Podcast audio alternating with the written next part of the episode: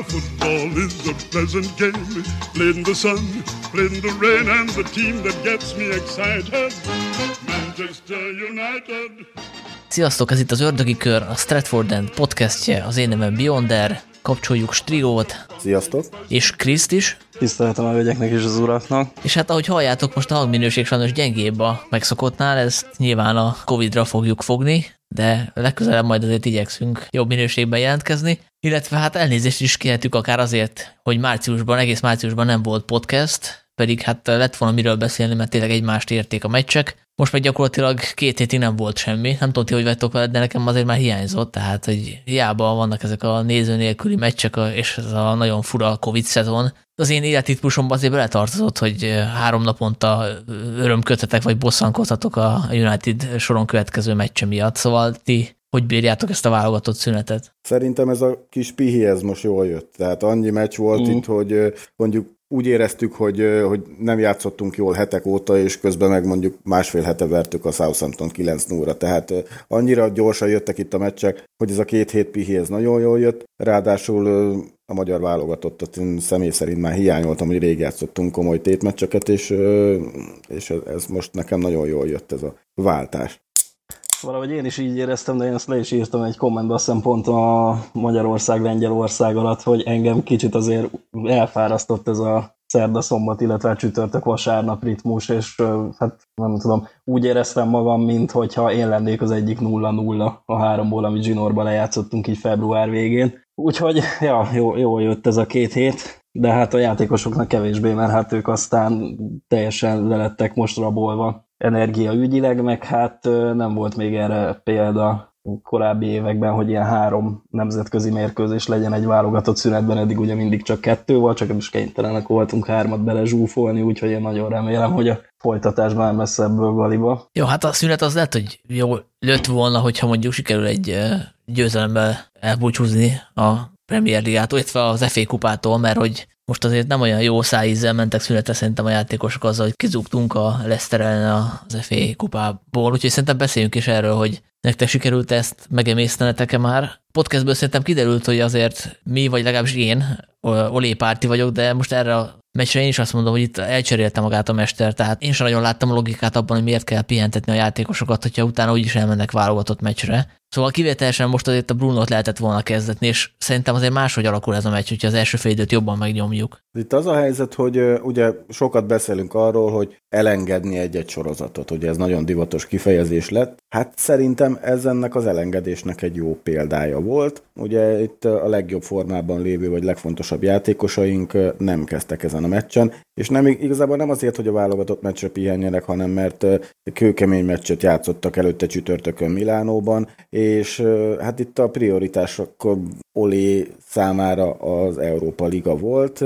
Ezzel lehet egyetérteni, lehet nem egyetérteni. Az biztos, hogy most pont a két hetes szünet után, vagy előtt jött ez a vereség, ez rossz szájízt hagyott itt a, a szurkoló körébe, de én nem értem azt, hogy, a, hogy 14 veretlen meccsünk volt, ez volt a 15. meccs, ugye, amin kikaptunk a Sheffield United után, hogy mint az FA Kupa lenne egyébként a világ legfontosabb sorozata, és hogy ez mekkora botrány, hogy, hogy idén ezt nem fogjuk megnyerni, miközben láttuk, hogy mondjuk Fanhálnál ez nem sokat számított, hogy ezt a sorozatot megnyerte. Amikor én az előző kérdésnél azt mondtam, hogy engem rendkívül lefárasztott ez a csütörtök vasárnap ritmus, az alatt azt értem, hogy így a belefásulás alatt, hogy ugye elkezdtem, azt hiszem, a, nem is tudom, meg a Manchester City elleni meccs elé beharangot írni, és véletlenül a Chelsea elé kezdtem el anyagot gyűjteni, amikor rájöttem, hogy ezt a meccset már lejátszottuk. De már egy napot beleöltem. És, és akkor utána a következő ilyen banánhéj, amin elcsúsztam, ez az FA kupának ugye a Leicester City elleni fordulója volt 21-én, amikor én békésen felmentem a Várkert bazárba Halmos Bélát olvasni, nem tartozik ide egyébként, de ez most lényegtelen, amikor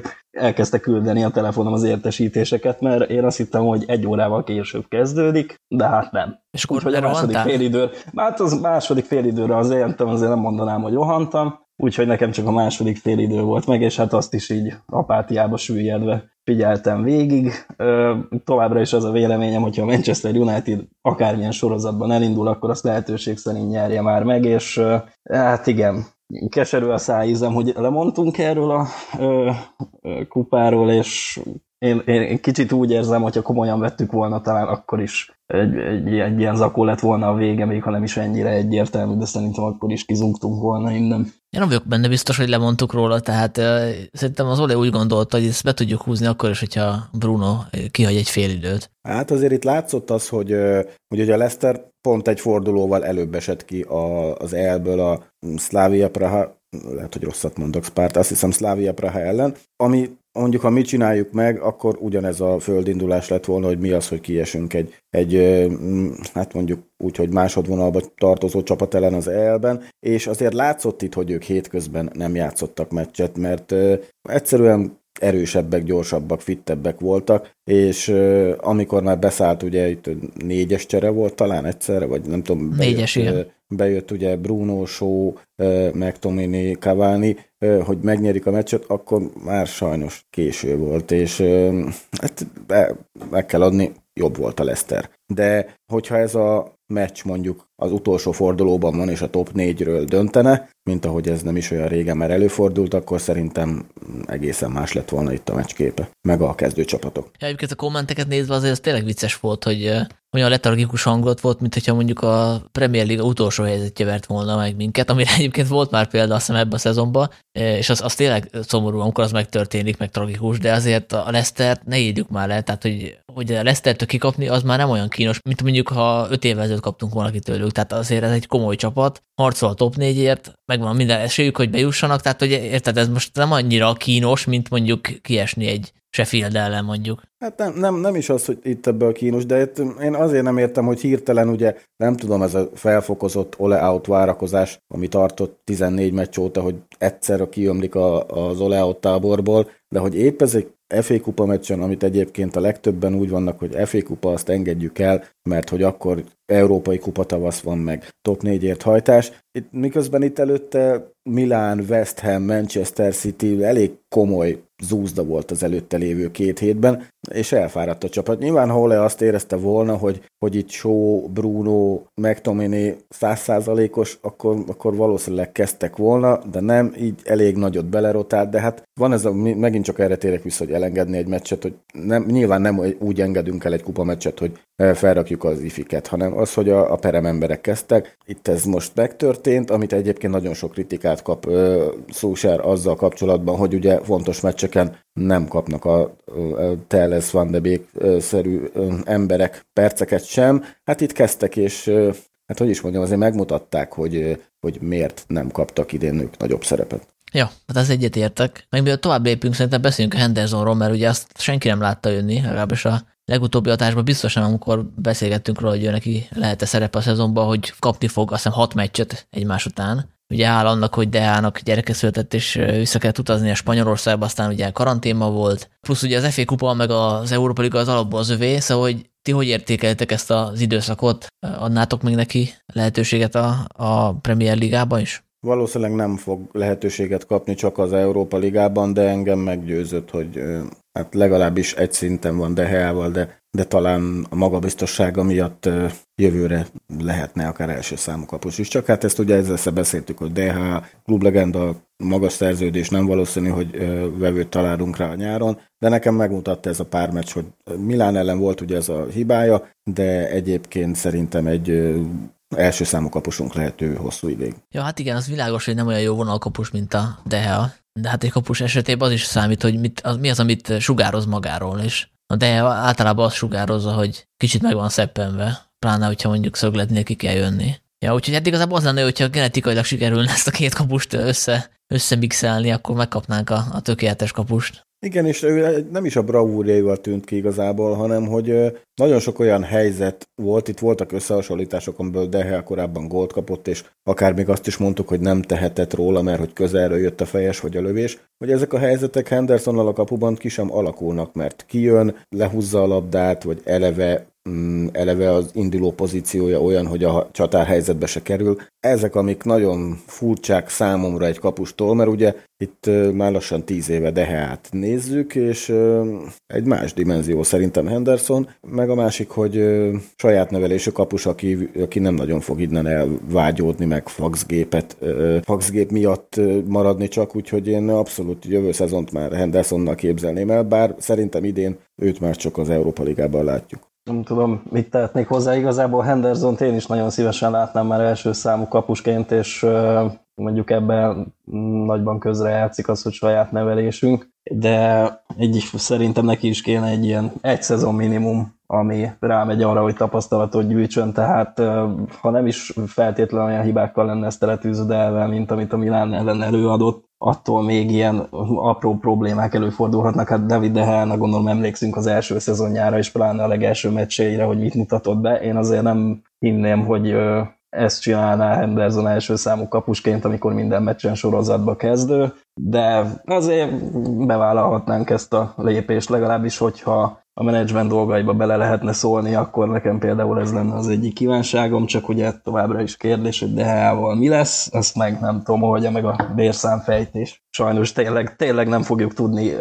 Dehát leültetni a kispadra, meg tovább passzolni se nagyon úgy, hogy ez most történetesen egy olyan olyan helyzet, amikor bizony a pénztárca diktál egy kicsi. Hát igazából, hogyha leültetjük a padra, akkor is ugyanannyit kell neki fizetni, mint hogyha játszana, szóval ebben a szempontból tök mindegy, mert attól, hogy a Henderson játszik, ugye attól nem lesz kisebb a bérköltsége a klubnak, vagy nagyobb. Na mindegy, hát nyilvánvaló, hogy ez egy áldatlan állapot, hogy a, az a játékos kapja a legnagyobb fizetést, aki messze nem a legjobb a csapatban. Azt hiszem, hogy 300 ezer font hetente, vagy talán több. Sőt, valószínűleg több. A legjobb volt, nyilván azért kapta ezt a szerződést, mert évekig ő volt a legjobb a csapatban, most már nem nélkülözhetetlen. Hát egyébként 375 ezer font. Hát hogyha ennek, hogyha ez biztos, tehát nem tudom, hogy ezek mennyire biztos infók, mert mindig vannak ilyen listák, hogy ki mennyit keres a PL-ben, meg a klubban. Nem tudom, ezek nyilvános információk, vagy csak az újságírók megszellőztetik? Ö, ugye ebben a nagy idolom az NHL például, meg az ilyen amerikai major ligák, ahol ez teljesen nyilvános mert ugye ezen a fizetési sapka múlik. Hát itt,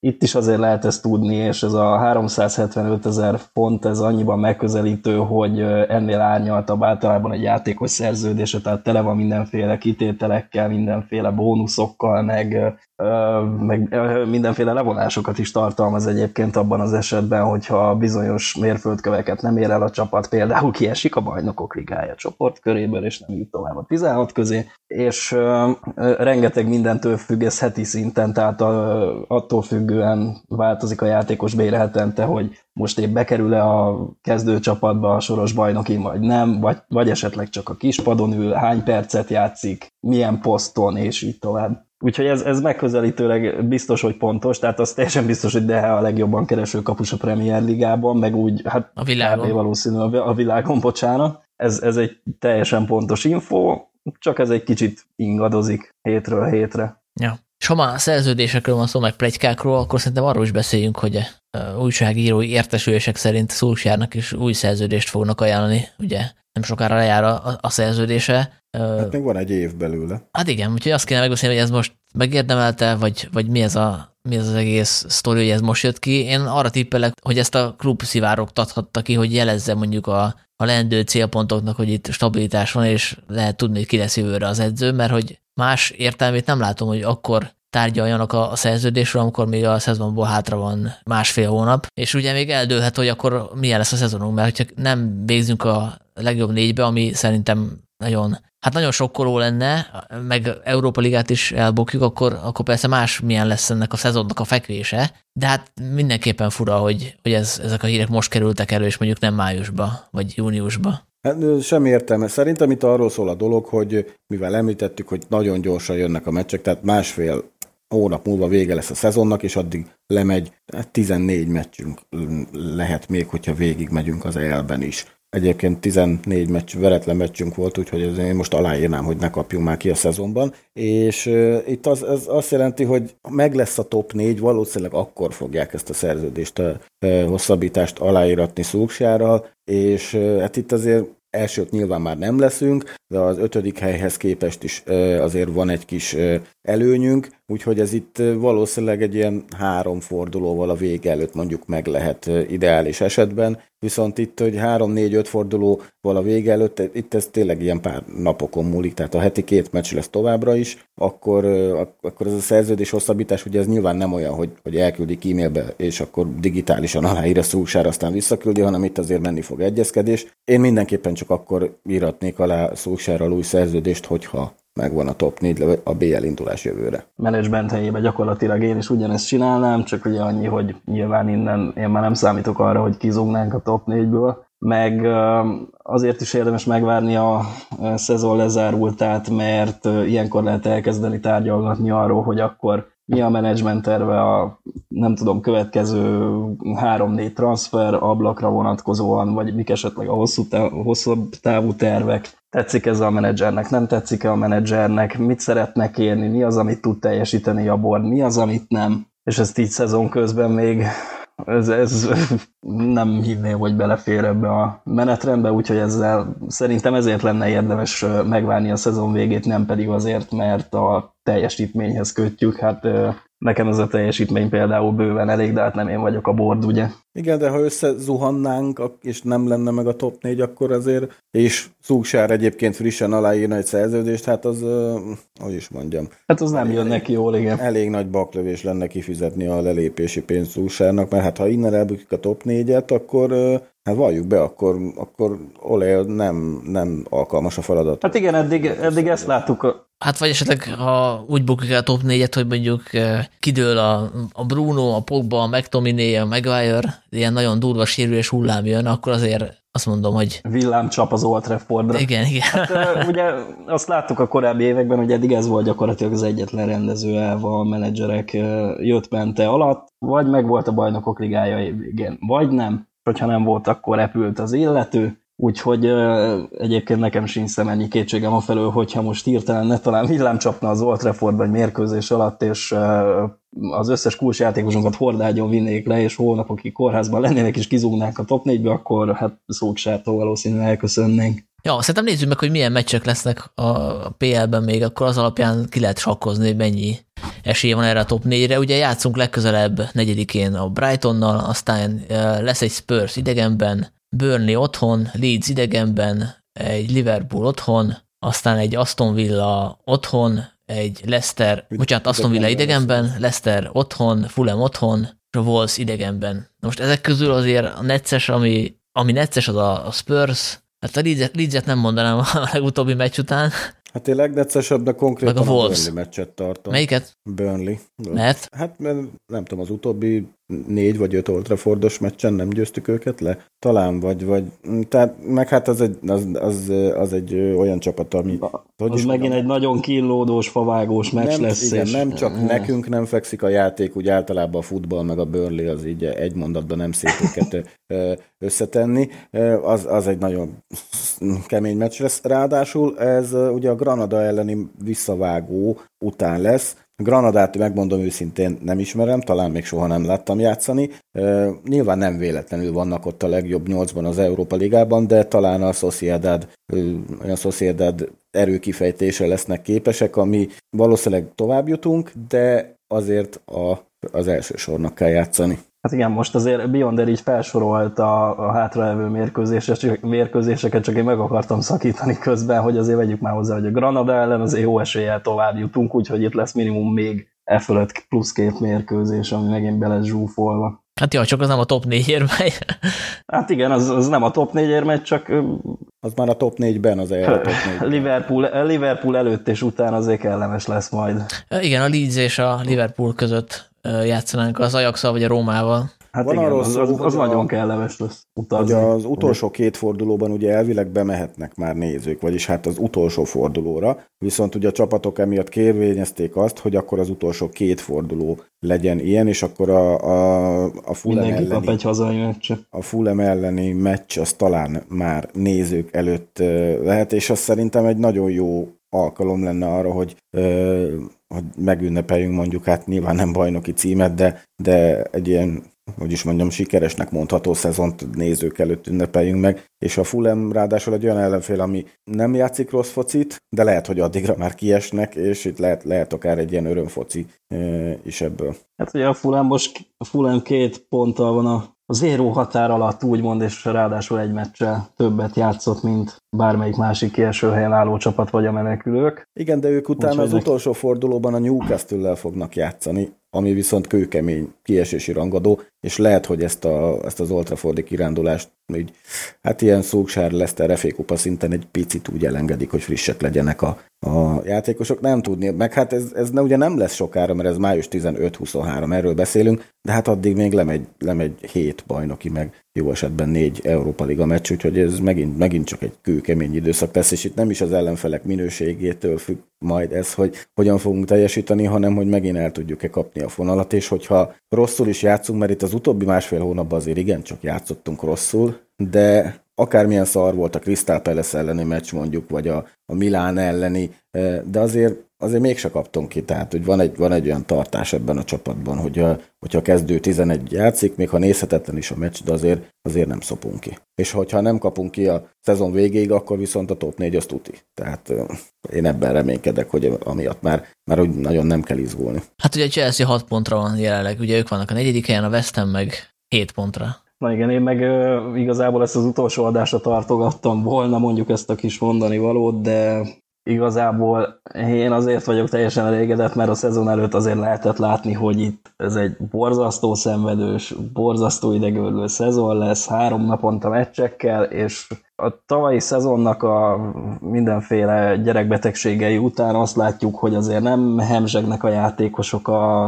az orvosi szobában, az egyik legkevesebb sérültet mutatjuk fel a bajnokságban, ott vagyunk a második helyen, ott vagyunk az Európa Ligában, és akkor Mármint úgy értem, hogy a második helye, mert nyilván a bajnoki címért már nem vegyünk, de ezt ennél jobban nem tudom, hogy le lehetett volna elmenedzselni. Senki nem, vizion, senki nem vizionált itt bajnoki címet, hát a bajnokok ligája csoportkörből a kiesés az nagyon-nagyon fájt, úgyhogy nyilván lehetett volna. Konkrétan öt hónapja egy bajnokit buktunk el a Sheffield United elleni, hát hogy is mondjam, ez kicsit kérdéses bírói játékvezetéssel, szóval azért ez itt, itt szerintem itt kezd alakulni egy, egy, egy komoly csapat. Itt most ebben a szezonban a City az anomália inkább ezzel a győzelmi sorozatával, mert egyébként meg az összes többi csapat bukdácsol olyanok, akiket pedig, hát hogy is mondjam, szezon előtt mindenki azt gondolta, hogy a Liverpool vagy a Chelsea az biztos előttünk végez, ehhez képest azért meg lehet nézni, hogy, hogy nem. Na jó, majd az összegzésre akkor térjünk vissza szezon végén, ahogy azt úgy pillene, aztán Hát szerintem neki javáljuk még azért. Von, hát majd, én most ezzel a második helyen elégedett lennék, meg az Európa Liga döntőbe való bejutással.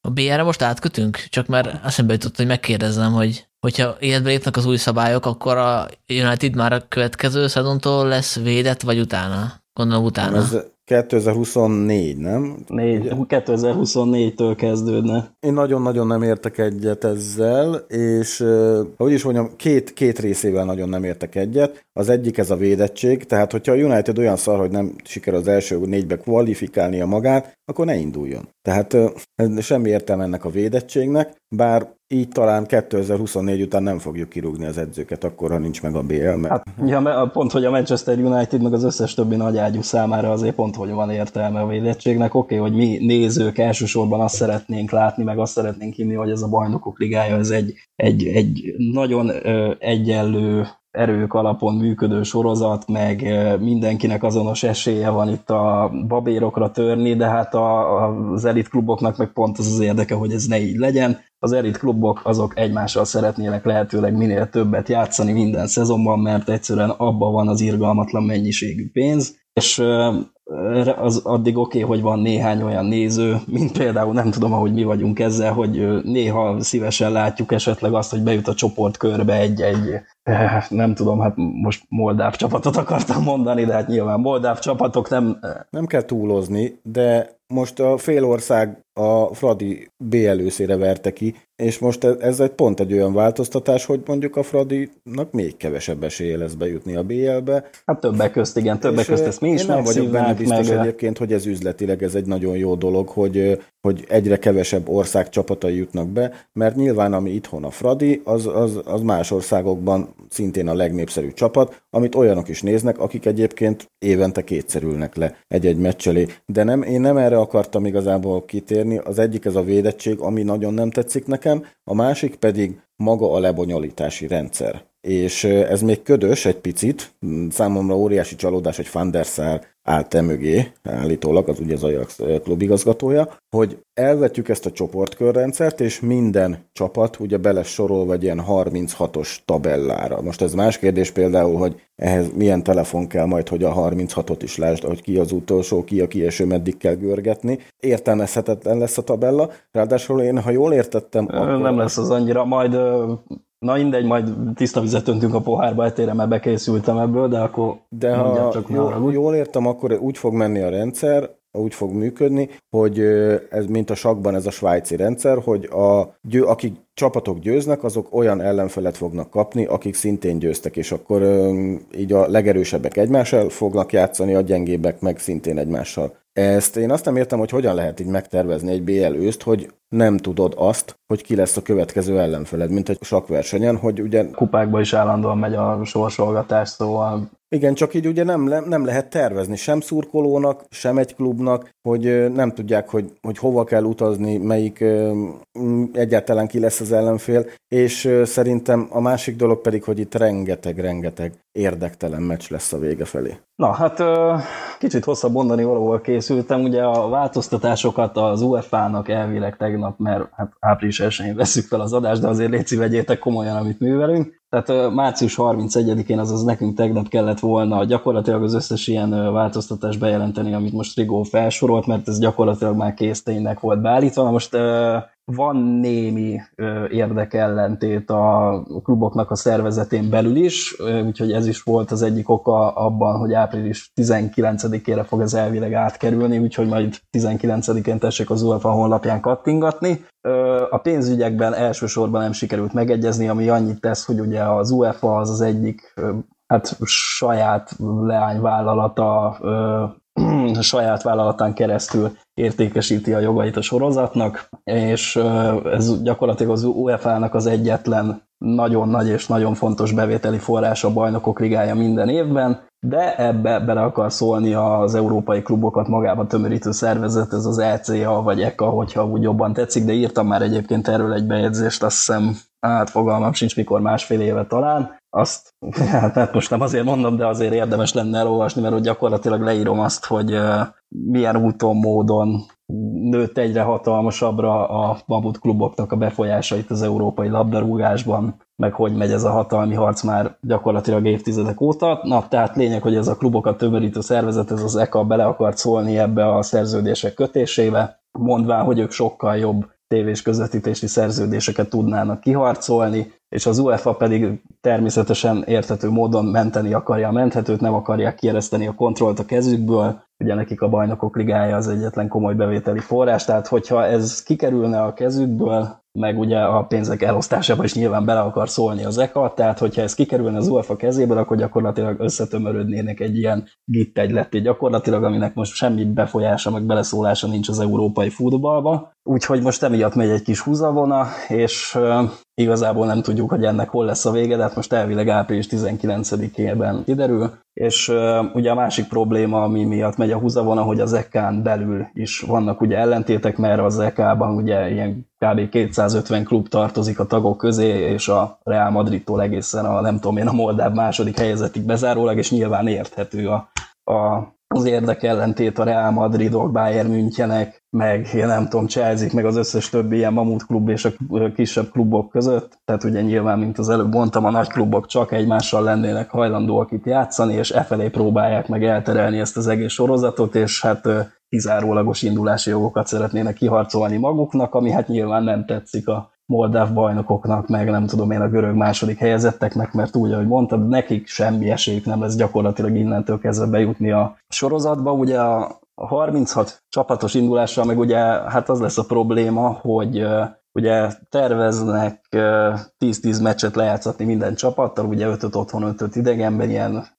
úgy ahogy mondtad, ilyen sakverseny lebonyolításban, és úgy néz neki, hogy a végén az első 8 helyezett csapat az automatikusan ott lenne a 16 között, és utána a 9-től a 24. helyezettig pedig ilyen elő kvalifikációt játszanának a maradék 8 helyért, és tokkal vonóval a BL főtábláján ezzel gyakorlatilag a 125 jelenleg lejátszott meccsről 225-re nőne a lejátszott meccsek száma, amit én nem tudom, hogy hova fognak besűríteni, és az biztos, hogy ennek a, vagy a válogatottnak a mindenféle szereplései, a selejtezői innek meg a levét, vagy pedig az ilyen sorozatok, mint a ligakupák, amik gyakorlatilag ezzel ki is esnének szerintem a meccsnaptárból, mert ezt így nem lehetne fenntartani a továbbiakban. Én itt nem a ligakupát síratom, félreértés ne esik. Ha valahova tényleg, akkor ligakupát szüntessük meg, vagy legalábbis az európai kupákban részvevő csapatok ne induljanak a ligakupában. Ez oké. Okay. Nekem itt az a bajom ezzel az egésszel, a 36 csapattal se lenne bajom, mert legyen több,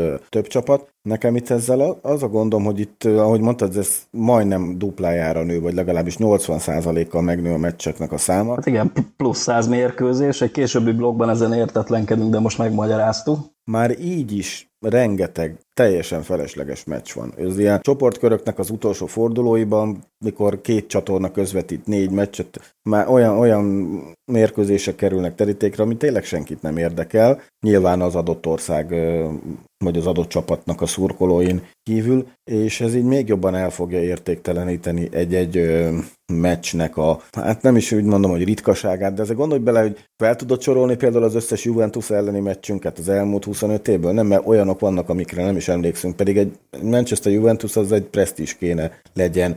Most a Milánnal kapcsolatban is én meglepődtem úgy, hogy te hányszor játszottunk a Milánnal. Ezeknek a meccseknek szerintem sokkal ritkábbnak kéne lenni, és akkor sokkal nagyobb presztízsel bírnának, mert így, valószínűleg így minden évben fogunk játszani a Bayern, Barca, Real hármasból kettővel mondjuk, és hát nem tudom, gyakrabban fogunk ezekkel a csapatokkal játszani, mint mondjuk a, az Evertonnal. Hát el, elveszik ez az ünnepi hangulat az egésznek, tehát aki, nem tudom, van-e köztetek, aki nézett bajnokok ligáját mondjuk a 90-es évek közepén végén, ahol ugye csak 24 részvevője volt, vagy még csak 16, és csak szerda este ment, és csak egy meccset közvetítettek. Amikor megnyertük 99-be, akkor a Barcelonával és a Bayernnel voltunk egy csoportban, tehát ahonnan csak kettő jutott tovább. Valahogy sokkal kiélezettebb meccsek voltak. Jó, most lehet, hogy nem a legjobbkor hozzuk ezt elő, mert ugye kiestünk egy BL csoportból éppen, de ez a rendszer, amivel a sorsolásokat fogják csinálni, kicsit olyan irányított sorsolás, jellege is van a dolognak, és itt nem tudom, hogy mennyire lesz itt a, ugye a 10 fordulós lesz a 8., 9., 10. forduló környéken, mikor egy csapatról már eldől, hogy mondjuk annyira nem jó, hogy az első 8 benne legyen, de annyira nem is szar, hogy a 24-en túl végezzen, annak mit fognak jelenteni ezek a BL meccsek? De stabil bevételt valószínű, tehát így, hogy mondjam, aki ennek az üzleti részét intézi, az szerintem szarik abba bele, hogy... A pénzügyi részét értem, a felhajtó erőt, sport... De csak ez, a, csak ez egy akkora, tudom, csak ez egy akkora felhajtó erő, hogy igazából, aki ezeket a szerződéseket aláírja, meg kikényszeríti, az telibe leszarja, hogy milyen mérkőzések lesznek cserébe, nézhető lesz-e vagy sem, eladható lesz, mindenki nézni fogja, Igen, nyilván, fogja aki megteheti, hogy kész. kimegy a,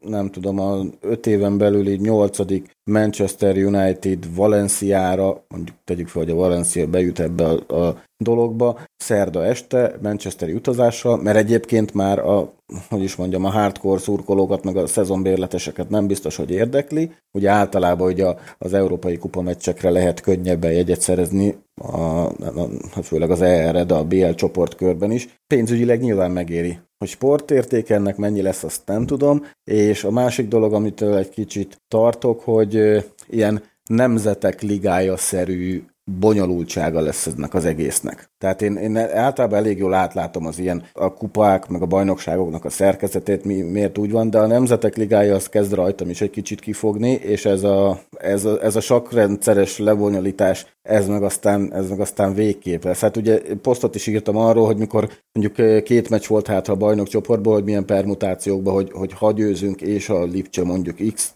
XL meg hasonló, hát ez, ez, ez sokkal-sokkal bonyolultabb lesz. Lehetséges forgatókönyvek fája az annyira, annyira lesz szertágazó, mint egy sakmérkőzés. Úgyhogy én nem, nem látom, hogy ez egy, ez egy olyan nagyon jól átgondolt ötlet lenne, hogy mert egyetértek az, hogy 36 csapat legyen, de akkor valahogy máshogy osszák el, 6-6-os csoportba, vagy nem tudom, van ennek azért elég sok módja, 4-9-es csoportba, vagy akárhogy el lehet ezeket osztani, csak ö, hagyománya nincsen semmi. A fociban ugye ez a sorsolási rendszer, és én tartok tőle, hogy ez itt, itt nagyon sok csapat itt elkezd majd trükközni, hogy akkor most kikapunk, de akkor utána gyengébb ellenfelet kapunk. Szóval én nem látom, nem látom ezt olyan nagyon jó ötletnek. 2024-ig szerintem ez még elég sokat fog módosulni, még ez egy ez egy megvalósult terv lesz, meg hát ugye itt... Hát csak ezt, ezt most kéne lepapírozniuk, meg leszerződniük, meg eldönteniük, tehát ez innentől kezdve kőbe lesz vésve, ez nem, nem Meg hát most jön egy változtatás, jövőre elindul a, az EL2. Ugye, az, az most indul majd a következő. Hát igen, ugye ez, ez megint csak indítunk most már egy harmadik európai sorozatot is, tehát ennek kicsit olyan, kicsit olyan íze van ennek, hogy ugye Na, 2016 óta ugye ez a Cseferin az UEFA elnöke, aki amikor belett iktatva, akkor szent esküdtett arra, hogy ő igenis nagyon szigorúan és erélyesen fogja képviselni a kisebb, meg a közepes klubok és a nemzeteknek az érdekeit, és hát most itt lenne a kiváló alkalom, hogy az asztalra csapjanak, de hát nem ez lesz a vége, hanem indítanak egy ilyen nagyon erősen futottak még harmadik számú európai kupát, aztán remélik, hogy ezzel lesz a szájuk. Igen, miközben, mondom, itt csak erre tudok visszautalni, hogy a Fradi ugye bejutott a BL csoport körbe, és hát sajnos ugye ez a Covid szituáció itt volt, de egyébként meg itt teltházas meccsek lettek volna, és nem akárki, hanem Barcelona meg a Juventus ellen. A Fradi nagy nehezen bejut majd ebbe a 36-os, nem is tudom minek nevezzem ez csoportkör, vagy ilyen halmazba, akkor valószínűleg kikap az első meccsén, és akkor utána soha többet nem fog uh, Juventusszal meg Barcelonával játszani abban a körben, hanem játszik majd a Leicesterrel, meg a Dinamo Kievvel, meg a Hajduk Splittel, tehát uh, én nem látom ennek az értelmét. Ugye plusz négy helyről megy most egyelőre a húzavona, hogy abba a plusz négy helyre hogyan lehessen bejutni, mert abba is úgymond fix alapon szeretnének válogatni csapatokat, tehát az nem biztos, hogy az a plusz négy hely az úgy lesz oda vagyok, és srácok erre a plusz négy helyre még lehet selejtezni, hát a nagy fenét, majd jönnek oda is a... Hát kettő eleve a card lesz, nem? A plusz négyből.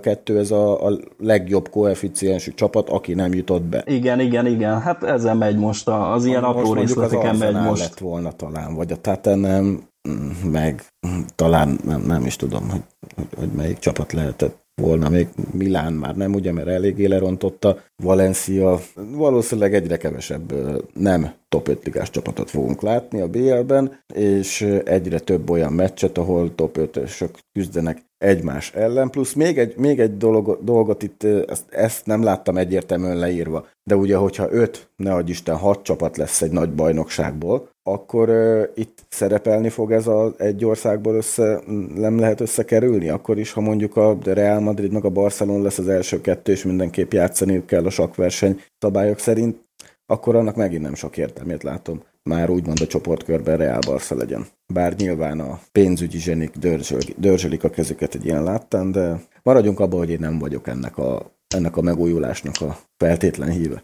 hogyan lesz a megújulás, mint az újfajta Európai Liga, vagy Európa bajnoki selejtezők, amiket átlátni se lehet, akkor én sem vagyok annyira lelkes. Annak vagyok hívva, hogy meg lehessen érteni egy új bajnokság, vagy új selejtező szabályait mondjuk 5 perc alatt. Meg hát a 10 meccs azért itt azért az eléggé, tehát lesznek olyan fordulók, amikor egy hét, vagy még annyi se lesz, mert ugye gondolom el lesz osztva két szerdára, még annyi se lesz egy-egy meccs között. Tehát most a szerdán mondjuk a United legyőzi a Dortmundot, akkor kiderül majd egy csütörtöki vagy pénteki sorsolásról, hogy hol fognak meg ki ellen játszani kedden. Én erre mondtam ezt a nem tudjuk, hogy ki a következő ellenfél dolgot, és hát nem biztos, hogy egy idegenbe csapatot elkísérő szurkolónak ez nagyon jó, hogy nem tudja, hogy pénteken mondjuk, mm, hogy jövő kedre Lisszabonba kell jegyet vennie, vagy Moszkvába. Tehát azért nem egy szurkoló barát dolog. És akkor szerintem evezünk most egy sokkal könnyedebb témára, és beszéljünk a Rutka ügyről.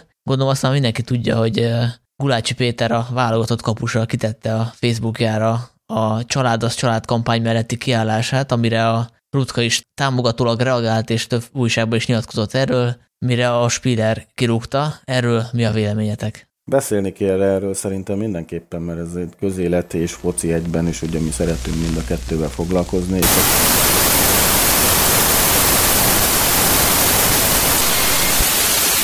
Újraindítjuk a gazdaságot, mert Magyarországnak működnie kell. A hitelmoratórium sok százezer magyar családnak jelent segítséget. Több lépésben visszaépítjük a 13. havi nyugdíjat. A 25 év alatti fiatalok a jövő évtől jövedelemadómentességet kapnak. Újraindítjuk a gazdaságot, mert Magyarországnak működnie kell. Készült Magyarország kormánya megbízásából. Társadalmi célú reklámot hallottak és érkeztek kérdések is a blogra, de mielőtt ezekbe belemegyünk, Krisz valamit nagyon szeretne elmondani, ami nyomja a lelkét. Nagyon, igen. Hát ö, aztán lehet, hogy túlságosan hosszú lesz, úgyhogy mindenki most menjen ki sörért, meg most menjen ki pisilni. Majd közbevágok, és akkor nem. Na, ugye az apropó az lenne, hogy Arzén Wenger, aki ugye gyakorlatilag mióta elköszönt az Arzenától, azóta FIFA-nak lett az egyik tótum faktuma, és hát most tulajdonképpen azzal van megbízva, hogy a játékot úgymond fejlesz vagy előré vigye elsősorban javaslatokat kell tenni a szabályalkotásra vagy szabálymódosításokra, és tavaly nyáron vagy tavasszal, már nem emlékszünk pontosan, dobott be egy javaslatot a lesz módosítására, amin azért eléggé felhúztuk a szemöldökünket. Na, maga a javaslat az gyakorlatilag annyi lenne, hogy a leszabályt módosítsák úgy, hogy csak akkor legyen lesen egy támadó, hogyha az összes legális gólszerzésre alkalmas testrésze közül valamelyik még az utolsó védővel egy vonalba helyezkedik el az indítás pillanatában. Hát most nem tudom, hogy így mennyire sikerült ez dekódolni így első hallás alapján. Lényegében, hogyha mit tudom én a támadónak a cipőjének a sarka még egy vonalban van az utolsó védő orrával, akkor gyakorlatilag lesen van, és akkor a többi testrésze meg annyit lóg be a védőfal mögé, amennyit jól esik. És hát, hogy hány problémánk van most ezzel, illetve nekem személyesen, azt fejteném ki a következő másfél órában. Annyit, annyit szerintem, hogy azért a jelenlegi szabályozással tényleg van gond. Hát e, erre szeretnék kitérni, hogy szerintem hogy is mondjam, kezdjük, kezdjük magával a lesz szabályjal, ami ugye gyakorlatilag kisebb-nagyobb változtatásokkal 1925 óta van érvényben, ugye 1990-ben változtattak rajta kicsit lényegesebben, akkor ugye úgy döntöttek, hogy az egy vonalat is elengedik, tehát 1990 előtt az egy vonal is lesnek számított, és ugye azt hiszem 2005 vagy 2006 óta létezik a tétlen lesnek az intézménye, tehát egy indításnál egy támadó lesen van, de nem avatkozik játékba, akkor ugye elengedik a szituációt. Az egy vonal az most is lesnek számít a gyakorlatban, lehet, hogy elméletben nem, de a bírói gyakorlatban szerintem vannak számít. Mármint micsoda? Az egy vonal. Ö, hát egészen az, az egy vonal megszűnt. Igen, az egy vonal megszűnt, ezt akartam mondani, tehát gyakorlatilag amióta a VAR bevezették, és elkezdték ezeket a 3 mm-es leseket mindenféle ákombákon vonalakkal ki, kiszerkeszteni párhuzamosan, merőlegessel, függőlegessel, azóta hát mindenki a haját tépi emiatt a hülyeség miatt, hogy emiatt gyakorlatilag tucat számra vesznek el találatokat minden bajnokságban, de leginkább a Premier Ligába, ahol ilyen 30-as nagyságrendben vagyunk most már ö, szezononként, azt hiszem, ahol... Készültem, hogy van erre egy pontos számom. Egész pontosan 23 gólt vettek el Les miatt, hogy, hogy ebbe ugye, hogy mennyit vonalaztak ki, amit nem volt egyértelmű, az nincsen benne, illetve hétszer adtak meg olyan gólt, ami viszont beintett a partjelző Lesnek, de kimutatták, hogy nem volt Les. Úgyhogy itt az igaz, egy olyan 30 esetben avatkozott közbe a VAR Les szituációkban, vagy hát amikor megváltoztatták a, a pályán lévő ítéletet, illetve ez egy kicsit bonyolultabb, mert ugye sokszor tovább engedik az egyértelmű leseket, és akkor utána varral nézik meg, hogy valószínűleg, hogy, hogy az volt-e tényleg. Valószínűleg ebben 23-ban olyanok is vannak, amiket egyébként beintettek volna, de nem tették. Na, akkor innen próbálom folytatni, mert itt a kis jegyzetembe elvesztem közben, hogy hol tartottam. Tehát euh, én egy kicsit a leszabálynak a szellemiségébe szeretnék belelászni. Ugye nem tudom, hogy van-e közöttetek, aki próbálta már mindenféle családi vacsorákon teljesen laikusoknak elmagyarázni, hogy mi az a lesz szabály, mert leginkább a női rokonok hozzátartozók ismerősök nagyon szeretnek ilyen kérdéseket föltenni, akik nem értik, hogy mi nézik ezt a futballt, meg mi ebben olyan baromira izgalmas. Két feles pohárral, egy sörös korsóval, meg egy öngyújtóval remekül el lehet ezt egyébként. Nagyon jó, csak igen, ilyen borszóróval, igen, meg sótartóval, és akkor ennek általában mindig verekedés, meg veszekedés a vége, pedig sokkal egyszerűbb lenne ezzel a magyarázattal kezdeni a leszabályt, hogy megértsük egyáltalán, hogy miért hozták, milyen jelenséget akarunk ezzel elkerülni, ugye az volt a lényeg, hogy megakadályozzuk azt, hogy a támadó jogosulatlan előnyt szerezzen azzal, hogy amíg a 19 másik mezőnyjátékos összeáll egy dzsumbújba és zsugdossa a labdát, addig ő szépen átvonul az ellenfél kapuja elé, ott rágyújt egy cigire, ott lekempel, és akkor várja, hogy valaki kihámozza és előre bikázza neki a labdát, amit aztán elegánsan elpöccint a kapus mellett, és próbálták megakadályozni, hogy ebbe torkoljon bele a futballjáték, ezért hozták meg a lesz szabályt, és innentől kezdve szerintem teljesen érthető. Hát ugye eleinte a lesz szabály más volt, mert két ember kellett. Hát eleinte igen, tehát azért mondom, hogy 1925 óta van a mai lesz szabályunk többé-kevésbé változatlanul, mert ugye így, ahogy mondod, 1925 előtt nem egy, hanem kettő játékosnak kellett ugye a kapust kivéve. Képzeld el azt a vonalazást egy varnál. Hogy... Na azt, na igen. Bár az egy sok Hát ott is lehetett volna azért vonalazgatni. A lényeg az, hogy a lesz szabályon drasztikus módosítás akkor történt, amikor elkezdtek ilyen nagyon nézhetetlenné válni a mérkőzés, meg elkezdett nagyon lecsökkenni a gólátlag, tehát az, például az 1990-es változtatás előtt már a nemzetközi tornákon, meg az európai top bajnokságokban is ilyen nagyon lecsökkent a gólátlag, gyakorlatilag ilyen 2, megint nem vagyok pontos számokkal felkészülve sajnos, de valami épp hogy csak 2, fölött volt például a 90-es VB-nek a gólátlaga, azt hiszem. Tehát az, igen, az a, valahol volt legrosszabb VB, 2,02-re emlékszem, de javítsatok ki a tévedek, tehát ez így teljesen nézhetetlen volt a játék, hemzsegtek az ilyen gól nélküli mérkőzések is, és akkor úgy döntöttek, hogy akkor így bizony lépni kell. Na most szerintem a játék jelenlegi képével, ahogy most 2020-ban, meg 2021-ben kinéz, a világon semmi gond nincs, teljesen egészséges gólátlagok vannak, sőt most ilyen gólcsúcsot döntött a Premier Liga is, azt hiszem pont tavaly, és a játék is teljesen nézhető, az égvilágon semmi nem indokolná azt, hogy most a leszabályon ennyire drasztikusan változtassunk. Ez a varnak a... Mert hogy a varral nem összeegyeztethető ez a mostani leszabály. Hát ezt, ezt akarom mondani, hogy magával a varral van probléma, és a varnak a hülyeségeit próbáljuk elsikálni azzal, hogy a leszabályon módosítani akarunk, legalábbis Wenger ugye ezt a javaslatot tette, és hát nem tudom, hogy ezt mennyire gondolják komolyan, de most állítólag valami no kínai ligában ezt tesztelni is fogják. Tehát azért annyira, annyira azért komolyan gondolják, hogy megnézzék, hogy a gyakorlatban ez miféle változásokat Én fog ezt nem eredményezni. Értem őszintén szólva, hogy ezt hogy, hogyan képzelik el. Tehát ha most képzeld magad egy partelző helyében, ami néz egy, hát egy síkot mondjuk, hát, hát, úgy, mint, mint amikor azt mondjuk, hogy vonalba van a kamera, tehát vonalba van a partjelző. Tehát azt látja a partjelző, hogyha egy támadó játékos előrébb helyezkedik, mert ugye ezt a képzeletbeli vonalat úgymond átlépi.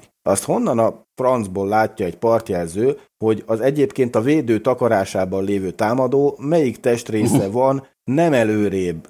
De ez olyan, mintha egy... Erre is, erre is ki akartam térni, igen. Nem tudsz hogy benézni a sarok mögé, hogy ott mi van, hogyha, hogyha a fal van előtte. Tehát ez, én, én ezt nem értem, hogy ezt, ezt ez mi. A másik óriási probléma ezzel, hogy akkor az ilyen Hát ez az, az ilyen activity-ből ismerős testhelyzetek fognak majd megjelenni, ugye, meg, a, meg az NFL-ben a, a, sarokba még betouchdownolok úgy, hogy a, hogy a lábfejem még lent van.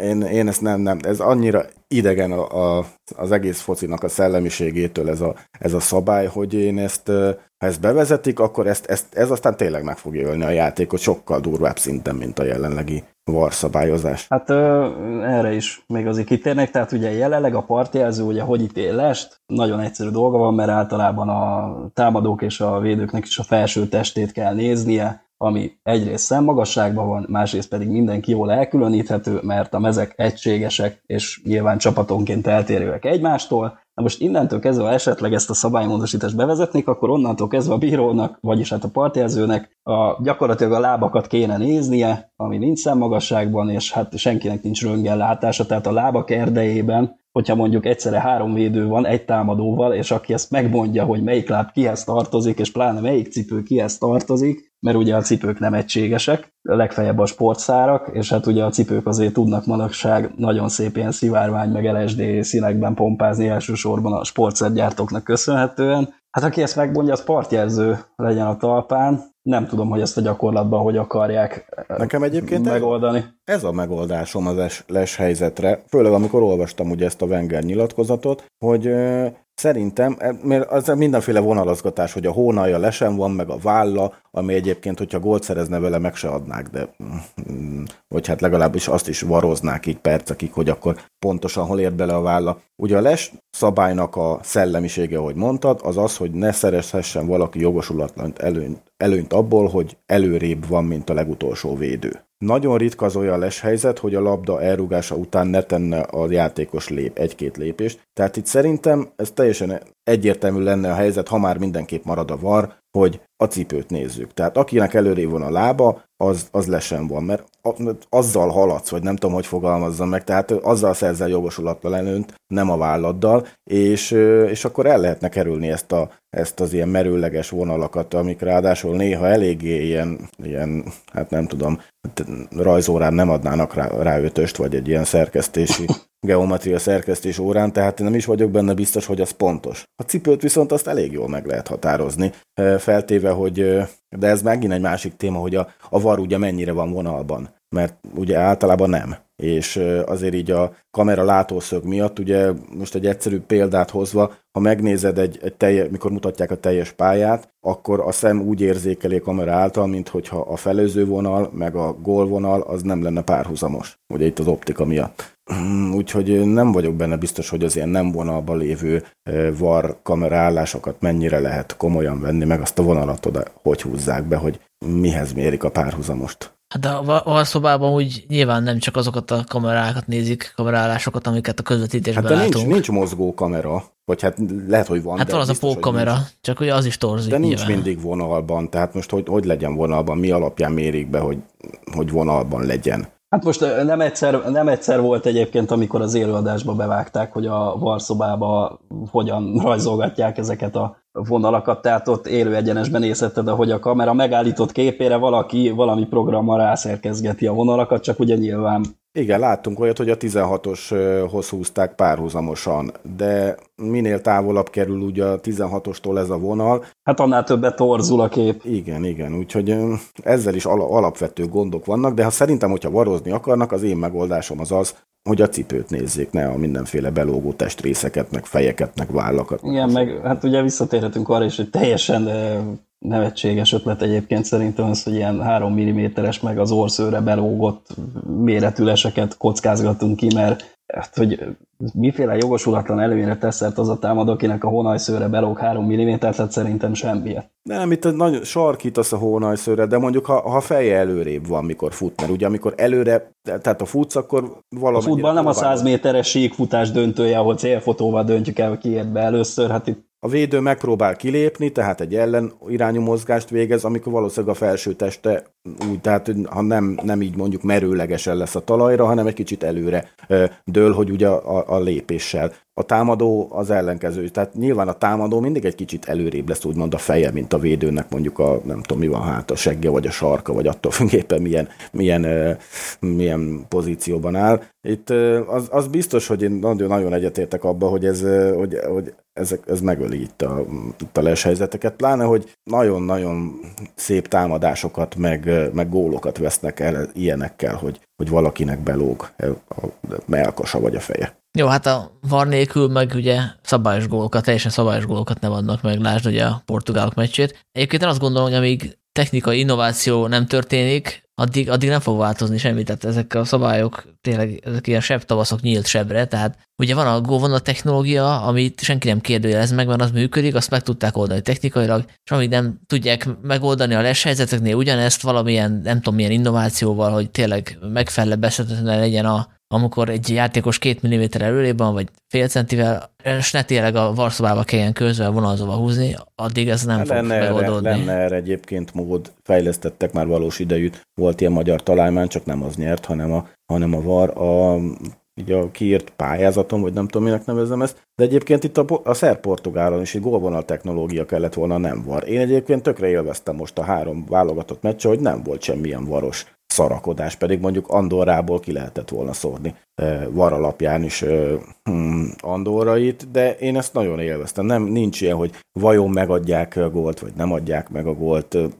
Szerintem teljesen élvezhető volt a, mármint a, ilyen szempontból a három válogatott meccs, úgyhogy én, én továbbra is meg lenne a foci a var nélkül, én arra, arra abba az irányba hajlok, de hát nem én fogok dönteni, úgyhogy a varral meg kell barátkozni, hogy hosszú ideig itt lesz. Hát igen, hát az, sőt, hát szerintem nem is csak hosszú ideig, hanem attól most már nagyon fogunk elköszönni. Hát én meg azt mondom, hogy tökéletesíteni kell, és nem eltörölni az első kudarc után. Ugye itt abból van a probléma, hogy a futballnak vannak szabályai, amik, ahogy Kriszté is mondtad, érvényben vannak száz éve, és bevezették a vart, amihez nem azt mondom, hogy külön szabályokat kellett volna hozni, de valahogy hozzá kellett volna igazítani a meglévő szabályokat, mert nyilván máshogy működik a les, hogyha az emberi szem próbálja megítélni, meg, meg máshogy, mint hogyha a technika, és erre nem gondolt egyik szabályozó sem, hogyha egy szituációt baromi közelről fog nézni kamerákon keresztül, akkor minél jobban belenagyítunk, annál inkább torzítani fog az úgynevezett objektív valóság, ami egyáltalán nem objektív, mert ugye látjuk, hogy két kamera is teljesen más tud mutatni, hogyha mondjuk picit másmilyen szögben van,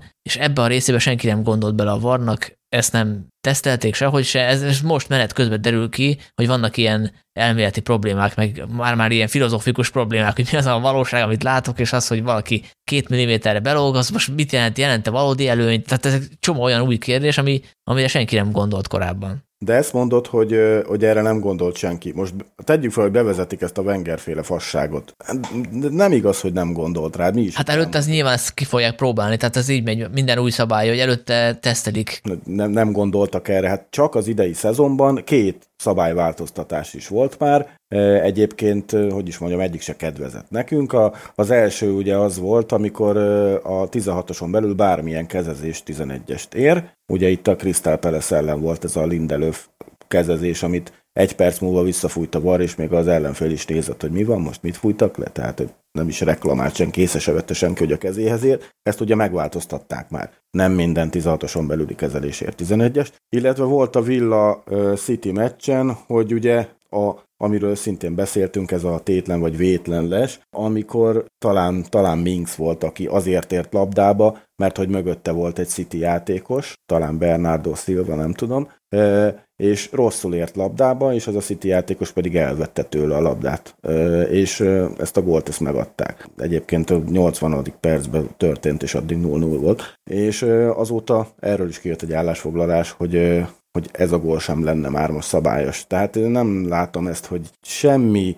olyan döntés nincs, ami így egyértelműleg előre meg lenne határozva, hogy most ebben a szezonban ez lesz, hanem így változtatják az ilyen... Fordulókról fordulókra mindig megy az utasítás, hogy most mi legyen az elv. Régen is voltak rossz döntések, de akkor legalább megvolt, hogy az egész szezonban az rossz döntés. Tehát majd megváltoztatjuk. De hát ennyi, azt nem is tudom, azt is egy City játékos, talán De Bruyne nyilatkozta, hogy mióta focizik kisgyerekként, soha ennyit nem változott a foci, mint az utóbbi másfél szezonban, amikor fordulóról fordulóra meg hónapról hónapra, szezonról szezonra változnak folyamatosan a szabályok. Hát meg gyakorlatilag inkább az változik, hogy miféle elvi, meg gyakorlati segédleteket, meg utasításokat osztogatnak a játékvezetőknek, hogy most merre kéne elmenni ezzel, a, ezzel az egésszel, és, és tényleg egy nagy katyosz a vége és így élvezhetetlen. Egyébként Beyonder azt mondta, hogy így a, mm, a szabályokat kellett volna egy kicsit jobban hozzápasszítani a varhoz, hát szerintem egyébként fordítva kéne lennie, hogy a vart kéne hozzáigazítsuk a meglévő szabályokhoz. Nem tudom, hogy az érzékelt valóság és a,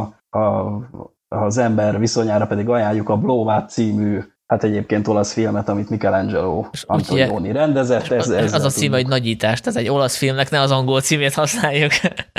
Bocsánat. Még azért én próbáltam azon elmélkedni, hogy tulajdonképpen mit, eredmény, mit eredményezne ez a változtatás, hogyha bevezetnék, de hát nyilván nem vagyok én akkora zseni, de annyit azért sikerült megfigyeljek, hogy ugye manapság a legfelsőbb szinten, szintjein a labdarúgásnak ez a kegyetlen intenzív pressing az, ami tenyészik most már jó sok éve, és ugye ez a pressing az, ami általában magával hozza a jó magasra feltolt védelmeket, mert ugye ahhoz, hogy hatékonyan tudj letámadni, ahhoz jó, hogyha minél kisebb rés van a csapatrészek között, úgyhogy a védelmek is általában ilyenkor valahol a félpályára vannak feltolva, És ugye hát innentől kezdve egy ilyen változtatással fenntartani egy ö, 40 plusz méterre feltolt leshatárt, én nem tudom, hogy lehetne. Tehát az biztos, hogy innentől kezdve intenzív rettegés lenne úrá szerintem a védelmeken, hogy valahogy próbálják meg felügyeletük alatt tartani a, azt a 40 plusz méteres szakadékot, ami ott van a hátuk mögött. Kicsit olyan ez, mint a Forma 1-be a DRS, a,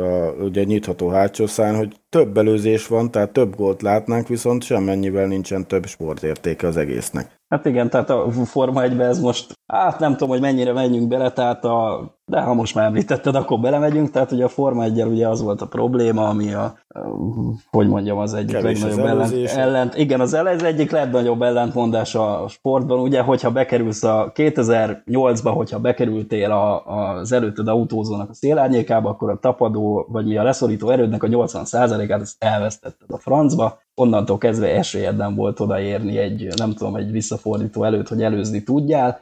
Drasztikusan lecsökkentek az előzések, úgyhogy ennek próbálták valahogy az elejét venni, és akkor jött a DRS, ugye? Ami hát gyakorlatilag tényleg úgy, ahogy mondod, kiöli a, az előzési képességeket nagyrészt így a versenyzőkből, mert meg... Arra volt az analógia, hogy itt is a, itt is a jó les csapda védekezési lehetőségét kiöli. Mert ez, ez olyan, amit már nem tudsz kiszámítani, hogy, hogy, hogy, hogy hogyan fog az a csatár nem, hát túlságosan nagy lesz a rizikó, tehát a leszabály jelenlegi állásával azért játszanak sokan lescsapdára, mert hogy mondjam, a rizikó, hogyha jól kivitelezed a lescsapdát, akkor megéri, úgymond a befektetés, tehát nyilván szezononként egy-két gólt kapni fogsz azért, mert be fog sülni a lescsapdád, de nagyon sok vészes szituációt el fogsz azzal kerülni, hogyha jól működik együtt a, mit tudom én, a középhátvéd párosod, vagy három ember, vagy négy ember, csak most ugye ezzel az lesz a probléma, hogy szerintem akkora lesz ezzel a rizikó, hogy senki nem akar majd innentől kezdve lesz csapdára játszani, mert egyszerűen sokkal, sokkal durvábban fel lehet vele sülni egyrészt, és ugye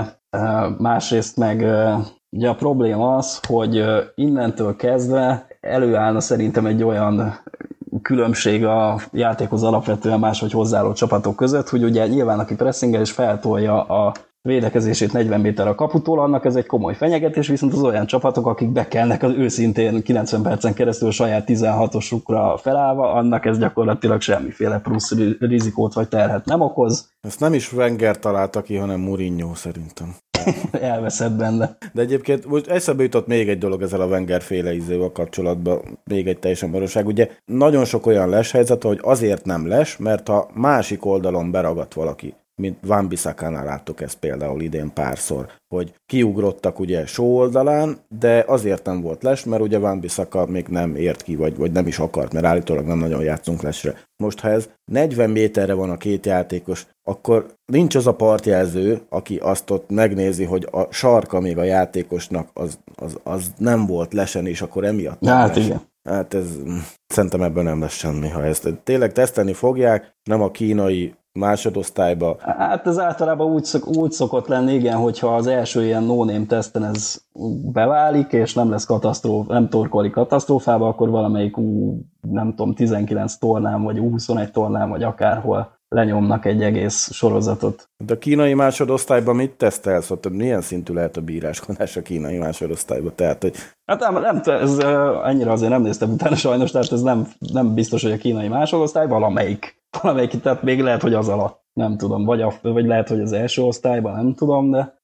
Minden esetre, hogyha most ez tényleg nagyon sokfelé ágazott ez a lesbeszélgetés, de hogyha valaki hallgatja, és van ezzel kapcsolatban olyan megoldása, ami ami jónak tűnik, vagy akkor ezt ossza meg nyugodtan, mert szívesen olvasnánk ilyesmiről, vagy ha valakinek van a magyar fejlesztési cuccról, amit el, elvetettek egy olyan 7-8 éve bővebb infója, az nyugodtan tolja a kommentbe, mert én legalábbis szívesen olvasnám. Egyébként, hogyha az a magyar cucc jó, akkor előbb-utóbb azért csak ö, esélyt adnak neki, tehát nem tudom elképzelni, hogyha ennyivel jobb, mint a jelenlegi rendszer, akkor valami hát, formában ne lehet nekem, kipróbálni. Nekem azért nincsenek illúzióim. Valószínűleg ott csak a technológia nem volt meg hozzá, csak az ötlet. De hát azért most már tényleg ilyen arcfelismerő, meg tolató radarok korában azért ezt, ezt real-time-ba szerintem igencsak meg lehetne csinálni. Csak hát nyilván több pénz lenne, mint pár madarat berakni a videószobába, és hogy ők ott vitassák meg, hogy mi történt. Nem tudom. Jó, akkor térjünk el a kérdésekre, megint kaptunk egy párat. Csíkszenti Mihály, Mihály, a híres pszichológus kérdezi,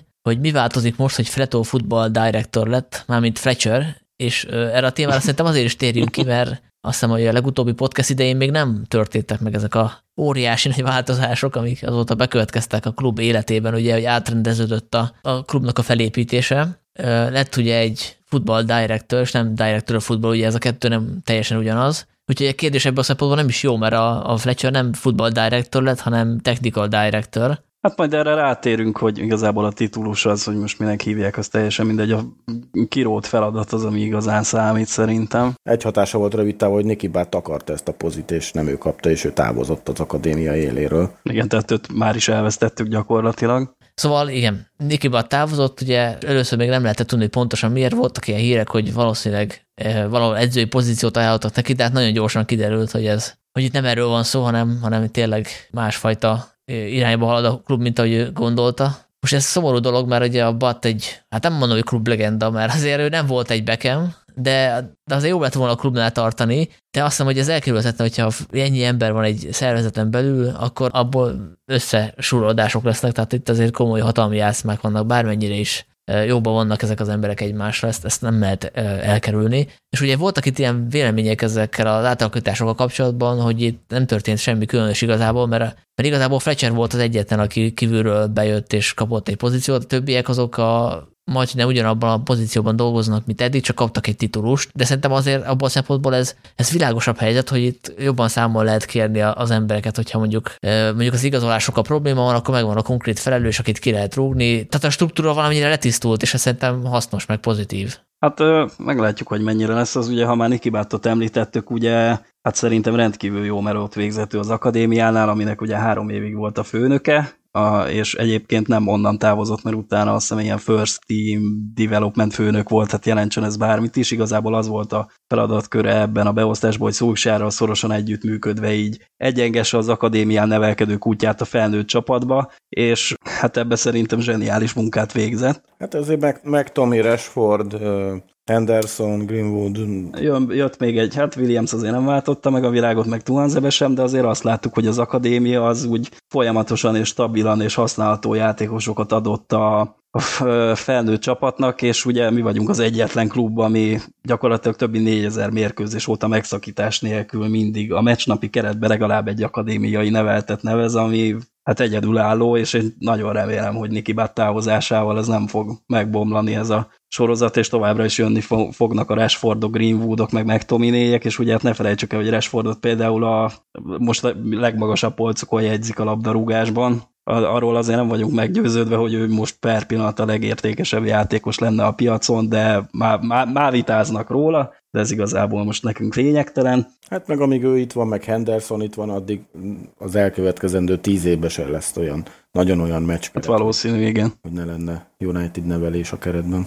Fletcherre kitérve én az ő kinevezésének örülök, nyilván nem ismerem személyesen, de, de amiket hallok róla, tehát a Atletik podcastjába, vagy, vagy hallottam a United podcastjába is beszélni nagyon hosszasan a különféle taktikai elképzelésekről, az alapján ő tényleg egy, egy megszállott futballbuzi, tehát hogy ő nem azért van ott, mert megszokta a United az élete első, nem tudom, 30 évében, és akkor most nem akar elszakadni és visszatér, hanem neki tényleg vannak céljai, tervei, gondol valamit erről a játékról, és, és tényleg a megfelelő embernek tűnik a megfelelő helyen. Aztán persze kiderül gyakorlatban, hogy ez, ez hogy működik, de, de tényleg csak jót hallottam róla ebből a szempontból. Ö, ő ugye technical director, ugye? Igen. Igen, az ő, ennek ő lett kinevezve, de most... Ez a technical director, én csak, ez tényleg csak ilyen FMS tapasztalat. A technical directorot általában nem a játékos okért, meg a játékos állományért felel, hanem a szakmai stábért. Most ez, ez lesz Fletcher dolga, hogy ő a szakmai Nem, nem. Hát ugye az megint csak egy dolog, hogy kinek milyen titulust adnak, hát ez is amúgy klubról klubra változik, meg azt, hogy az ilyen pozíciókban lévő emberkéknek mi a feladatát. Most ugye a nagy probléma az volt a Manchester Unitednél, hogy hosszú éveken keresztül össze-vissza koncepció nélkül mentek a játékosok igazolásai, néha egyébként az elengedésük is, és ezt a katyfasz próbálják meg felszámolni valahogy, ami gyakorlatilag, hát nem egy az egyben Woodwardnak köszönhetünk, de Woodwardnak és mondjuk Matt Judge-nak, majd rá is mindjárt kitérünk. Ő maradt. És ő maradt, igen, majd erre is szeretnék kitérni egyébként, és azt kellett valahogy megoldani, hogy Woodward befolyását, illetve hatáskörét minél jobban visszaszorítsák ebbe a témában, hogy megint ne kössünk ki ott, hogy koncepció nélkül jönnek az igazolások az utolsó pillanatban, úgyhogy most Fletcher gyakorlatilag ebbe fog besegíteni, és ő lesz majd az, aki úgymond megpróbálja eladni a klubot a kiszemelt játékosoknak, tehát így egy ilyen vonzó célponttá kéne tenni a leigazolni kívánt játékosok előtt a Manchester United-et, mert ugye eddig gyakorlatilag csak mindenféle üzletemberek, meg Isten tudja, miféle adminisztrátorok tárgyalgattak itt magával a játékossal, a családjukkal, meg az eladóklubbal, és azért egy játékost nem csak az érdekel, hogy hetente hány százezer fontért fog nálunk futballozni, meg hogy hol van az öltöző, meg hol van az edzőpálya, hanem azt is, az is fogja érdekelni, hogy milyen az élet a klubnál, miféle erőviszonyok vannak itt, miféle hosszabb távú koncepciók vannak, és ugye ehhez kellett valaki, aki ismeri ezt a klubot, játszott már nálunk, rugott, rugott már labdába életében, látott már öltözőt korábban, és ez gyak, meg hát nyert is ezt-azt a klubbal, ismeri kívülről, belülről, és ez volt gyakorlatilag Darren Fletcher, tehát ő neki most innentől kezdve ez lesz majd a dolga, ebbe fog besegíteni. Erre viszont lehet, hogy lenne jobb ember. Ugye itt, amikor felmerült ez, hogy Director of Football fogunk felvenni, ez talán az, még az előző szezon elején, akkor felrepültek olyan nevek, hogy felröppentek, hogy például Rio Ferdinand, és akkor mindenki ott röhögött rajta, hogy hát Rio Ferdinand azért ő mégsem ez az alkat, de ha ez a meló, akkor arra talán ő megfelelőbb lenne. Hát csak ilyen, gondolom, ilyen minimális menedzsment ismeretek kellenek hozzá, tehát azért Rio Ferdinand panditkodik azóta, meg hasonlók, de... Nyilván a legjobb ember erre Bekem lenne, Evra, vagy nem tudom, tehát csak nekik ugye másfelé kalandozik most a sorsuk. Én, ne, én szerintem ennél azért egy kicsit komolyabb pozíció is ez talán, nem? Tehát... Hát a Fletchernek az is a feladata, hogy szakmailag azért beleszóljon egy picit a munkába, abban a szempontból, hogy egyénileg foglalkozzon egy-két játékosat. Valószínű ez lesz majd. Elemezze a játékát, igen. megbeszélve vele, és általában a McTominay is foglalkozott, és hogy az, hogy a McTominay több gólt rúg, és hogy progresszívebben játszik, tehát többet megy előre, az sokak szerint neki köszönhető. Igen, én, én ilyen szempontból továbbra is egy picit old school vagyok, hogy azért szerintem erre a menedzsernek kéne embere legyen. És ez ugye Fergusonnál is megvolt, Mourinho talán most nem a legjobb példa, de azért... Tehát Fletcher nem egy idegen, tehát ők ismerik egymást szóksjára. Igen, csak hogyha bizonyos feladatokat átvesz szóksártól, az nem biztos, hogy jó, vagy egy picit alása. A, nem, nem, nem csak Szulsára gondolok, hanem úgy általában a menedzsernek a, a renoméját, hogyha, hogyha mások is átvállalnak tőle feladatot, amit esetleg ő megcsinálhatna, vagy ő oszthatná ki. Tehát ugye azért ott vannak Szulsárnak a segítői, tehát ez egy picit azért eltér attól a modelltől, amit ugye Ferguson csinált, most nem vagyok benne biztos, hogy ez olyan, olyan modern. Hát most én, én azt gyanítom, hogy Fletchernek ebben most már innentől kezdve kevesebb beleszólása lesz, tehát ő majd nem tudom, kapni fogja a végeredményt a játékos megfigyelők értékelései végén, és akkor ők a kiszemeltek, és akkor velük kéne esetleg. Tehát Szuksi áll továbbra is a, a főnök szakmai kérdésekben, tehát a Fletcher az, az gyakorlatilag a beosztottja. Arra van ő most. Hát csak ott, nem Szulsáré, tehát hogy Fletcher a most nem a... megtámogassa egy focistának a, a, a meglátásaival, akkor jó, mert a statisztikákból lehet, hogy kiolvasnak azt, hogy egy francia másodosztályban egy játékos nagyon-nagyon jó lesz, de akkor egy Fletcher vezette stáb mondjuk megnézi, és ők azért, hát aki benne volt. Nem, nem lesz ebbe, de hát erre vannak a játékos megfigyelők. Fletcher, Fletcher most nem fog izé Monakóba utazni azért, hogy ott a, hát nem tudom, valamelyik... Kell, mert elérik az egész meccseket, ugye. Mm. Hát de, persze, hát általában egyébként a helyszínre, mert egyébként baromira költséges, akkor szoktak játékos megfigyelőt küldeni, hogyha komolyabb az érdeklődés, és már az első ilyen tapogatózó statisztikai analíziseken túl vannak. Általában akkor szoktak küldeni, de nem, nem e felé fognak elmenni Fletcherrel. Azt a katyvaszt akarják eltüntetni legalábbis ezzel a kinevezéssel, amit ugye sikerült összehordani évek alatt, és ugye ne feledjük azt, hogy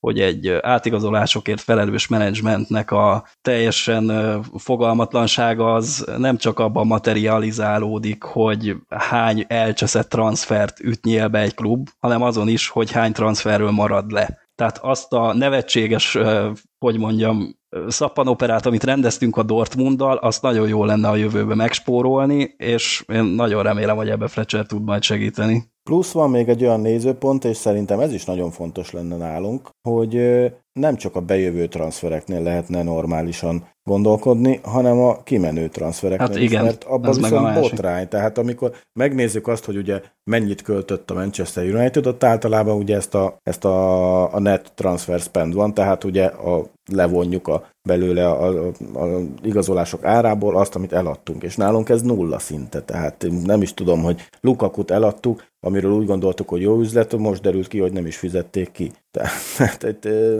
itt, amit a Chelsea vagy a Manchester City megcsinál, vagy akár a Liverpool, hogy eladja a játékosait jó pénzért, vagy a nem olyan jó játékosait olyan közepes, vagy olyan nem rossz pénzért, az, nálunk, nálunk ingyen mennek el a játékosok. Mi fizetünk, csak menjen kölcsönbe, hogy ne kelljen a bérét állni, megszakítjuk vele a szerződést, vagy nem szakítjuk meg, mint Romérónak, és akkor itt neki is rossz, nekünk is rossz. emlékszem egyébként, hogy volt olyan podcast, ahol ezt már kifogásoltuk már Isten tudja valamikor 2019-ben, hogy egyszer volt egy olyan ablak, aminek az elérkezésére tömegével hagyták lepörögni a játékos. Valami öt komolyabb játékosnak a szerződését hagyták lepörögni. Aztán megújították például Smallingét, aki utána egy, pály- egy meccsen se lépett pályára, hanem kaptunk érte. Hát meg Jones-ét is hát meg Phil, meg Phil Jones se, Phil Jones úgy keres százezret, hogy kölcsönbe sem ment, semmit nem csinál, és, és, és százezerre szóval ez, ez, ez szörnyű. szépen. Hogyha erre, erre, az öt és fél millió évente. Hogy, hogyha már csak ezt helyre hozza ez, a, ez az új menedzsment, bár nem teljesen új, ugye egyedül Fletcher az új ember itt, eh, akkor, akkor az már jó, mert eh, gondolom itt szintén nem sportszakmai megfontolások vezettek ehhez, hanem látták a, a tulajdonosok, hogy itt bizony elég sok pénz. Fo elszivárog a pénz, igen, és ezt nagyon jól mondott, hogy a transfereknek ugye nem csak a bemeneti, hanem a kimeneti oldalán is óriási nagy problémák vannak, mert tényleg ilyen áron alul vagy teljesen ingyen mennek el a játékosok. Most például mit, mit fogunk kapni Pogbaért, vagy Lingardért, vagy Pereiráért, vagy, vagy akiknek azért van áruk, tehát hogy nem, nem United szintű játékos pára mondjuk belőle, vagy, vagy nem az, aki egy United-et a következő szintre emel, vagy pedig nem akar maradni, mint Pogba, de hát uh, itt én megint arra számítok, hogy, hogy itt megint el fogunk kótyavetyélni X játékost, lehetőleg az EB előtt mondjuk, hogy még egy jó EB se, se dobja meg az árukat, úgyhogy én itt nagyon-nagyon, mm, hát hogy is mondjam, pessimista vagyok a, az eladásainkkal kapcsolatban. Meg egyelőre, ahol még egyébként probléma van, az még egy ilyen harmadik téren is, csak hogy tovább keltsük itt a hangulatot a podcastba, meg a jókedvet, az, az a probléma, hogy végtelenül átláthatatlan és nagyon könnyű elveszni ebben az erdőben nem csak az átigazolásoknál, hanem a szerződéskötésekkor is egyébként, meg hogyha bármilyen apró cseprő dolgot el kell intézni, akkor össze-vissza megy az e-mailezgetés, mert mindenkinek más a felettese, mindenért más a felelős, mindenféle hülyeséget mindenkinek le kell okéznia, és gyakorlatilag lehetetlen bármit elintézni, hogyha valami akadémiai neveltnek 50 fonttal meg akarjuk emelni a heti fizetését a következő szerződésebe, akkor legalább 26-an kell, hogy ezt leokézzák mindenféle oldalról, és hetekig, hónapokig megy erről a, nem tudom én, az e-mailezgetés, és ugye ezt látjuk visszaköszönni egyébként a transfereknél is, hogy minden egyes apró cseprő döntésért 26 embernek kell közbeavatkoznia, és senkinek nincs rá vagy ideje, vagy elveszik az információ út közben, nem adódik tovább, és így jutunk el oda, hogy a transferablak utolsó napján lóhalálába kell összecsapni a fontosabb melót, és így tudunk bejelenteni, nem tudom, egy nap négy játékost öt perccel a transferablak zárása előtt. Említetted azt a szót, hogy felelős, hát az nem nagyon van. Úgyhogy most lehet, hogy ezzel az átalakítással ez is megváltozik, hogy végre lesz olyan, aki felelősséget vállal itt a döntésekért, mert például Túlsára kapcsolatban nagyon pozitívan ítéltük meg az első teljes szezonját, amikor már igazolhatott. Itt ugye érkezett Maguire, Van Bissaka, James és Bruno. Szerintem csillagos ötös abszolút ez a, az az év igazolások szempontjából. Aztán itt a második évben érkezett Van de Beek, Telles, Cavani, meg Diallo, hát ez már igen. Meg Pelestri. Nem, hát igen, őt már kölcsön is adtuk. Ilyen Pereira karriert fog szerintem befutni nálunk. De hogy ez a második szezon, amikor, hát nem tudom, ezért is kéne valami felelős találni, mert én kötve hiszem, hogy ezek lettek volna az elsődleges célpontok. Tehát egyikük sem. Van de Beek-et már megénekeltük a szezon legelső podcastjában, csak ugye a teljes történethez hozzátartozik, hogy egyébként valószínű mi a grill is akartuk volna egyébként minden áron elhozni, csak ugye maradt az Aston Villa, és így ez nem is tudom hány 10 millió fonttal dobta meg az árát, és akkor úgy voltunk vele, hogy hát jó, akkor inkább köszi, nem. Ezt nem sajnálom annyira, de igen, most Van de Beekkel, most a szezonból van még hátra 14-15 meccs, és ott tartunk vele, hogy hát majd jövőre talán akkor beépül. Jó, ebben nem menjünk bele, mert már utolsó kinyitottuk ezt az aktát, úgyhogy nem is vezet sehova. Úgyhogy én javasolnám, hogy menjünk tovább a kéréseken, mert tényleg hosszú lesz ez a podcast. Leto kérdezi, ugye ha már átigazolások, hogy Marciát eladnátok, hogy a plusz pénz segítségével vérbeli csatárt lehessen venni? Na hát pont erről beszéltem. Hát én most úgy tudom, hogy a anyagi helyzetük annyira nem szar, hogy el kéne adni minden áron, de hogyha tényleg az van, hogy el kell adni valakit, akkor és, és a Marcial az opció, akkor adjuk el, mert... Pont erről beszéltem, hogy nem tudunk eladni. Hát most adjuk el Marcialt, amikor valószínűleg az ideigazolása óta a legkevesebbet éri. Tehát...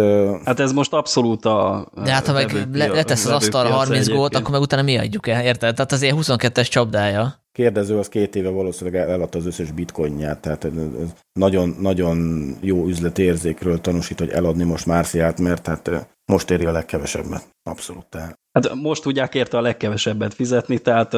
Egyrészt, igen, meg, meg most van a legrosszabb formában. Hát előző szezonban házi gólkirály volt, ha valamikor értékesíteni kellett volna, akkor az akkor volt. Tehát valószínűleg még egy ilyen rossz szezonja Márciának azért nem lesz. Hát igen, ezt a hát kérdést Pogbával kapcsolatban lehetne látjuk. föltenni, csak ugye az már megint egy olyan akta, amit nem akarunk kinyitni, mert őt el lehetne adni azért jó áron. Hát azért annyit látunk körvonalazódni, hogy szegénynek valószínűleg a hosszú távú jó teljesítés az nem lesz az erőssége. És aztán a teljesítmény görbének majd igyekszünk talán valami csúcspontján megválni tőle, de nem tudom, én nem látom magam előtt azt, hogy a jövőben nagyon nagy építőkockákat helyeznénk rá. A kérdése válaszolva nem kéne eladni Márciált. Most a Márci, sőt a Márciál Cavani kettősből melyiket tartsuk itt, nekem az továbbra is Márciál. Hát azért nem a, nem a Cavani a jövő, azt azért lássuk be bőven 30 fölött, nyilván, nyilván Lehet, egyértelmű. Hogy... sem a jövő, de azért itt volt a tavalyi szezonja, ami nagyon jó volt, meg ez, ami nagyon szar, az igazság azért valahol szerintem félúton van.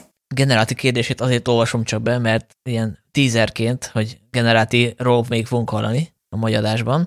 Szóval ő azt kérdezi, hogy mi az a minimum eredmény helyezés az év végén, aminek nem teljesülése esetén ti is morognátok hangosan, akár halvány oléauttal is. Az Európa Liga bukása, azaz az újabb év Silverware nélkül megbocsátható -e neki még utoljára idén. Hát erre Stigó már válaszolt, hogy neki a top 4 az, az mindenképp kéne. Azért ez egy kicsit ilyen köztévé jellegű kérdés, tehát hogy sugalmazza itt, a, mit, mit kéne rá válaszolni.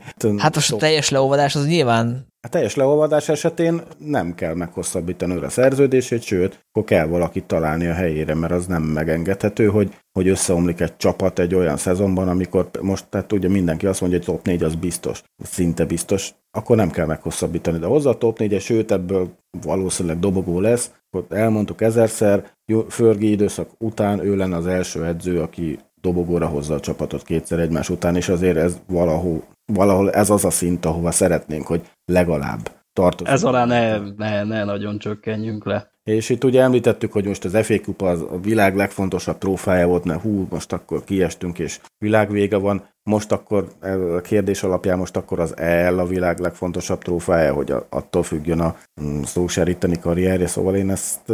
Egyébként pont most került elő egy Fergusonos dokumentumfilmbe, a, az ő korszakának azt a részét taglalják, ugye amikor nagyon sokáig nem nyert semmit, csak egy FA kupát, és akkor fejtegette, hogy ugye a United az gyakorlatilag, úr nem is tudom hány, mennyi ideig mond bajnoki cím nélkül, ugye 68 és 26 évig volt. 26 évig, tehát hogy, hogy közben ugye nyertünk FA kupát, azt hiszem hármat is, tehát hogy ezzel nyugtatották magukat a szurkolók, hogy azért mindig, még mindig relevánsak vagyunk, mert, mert nyerünk egy kupát, egy nem tudom, valami európai kupát is nyertünk, aztán tehát, hogy... Keket, igen. Keket, igen. Tehát, hogy ez ilyen sebb tapasz igazából csak, mert a, egy United kaliberű klubnak a bajnoksága a fő cél. Tehát, hogyha garantálni tudjuk, hogy bajnokságot nyerünk, mit tudom én, három év múlva, akkor engem nem érdekel, hogy addig nyerünk-e bármit is. Ha, ha behúzzuk a bajnokságot, mert a bajnokságnál nincs fontosabb. Hát jó megnyerni az FA kupát, vagy az EL-t is. Én nem tartom most ilyen szégyenliga, meg ilyen legutóbb, már ilyeneket. Ab Abramovics approves.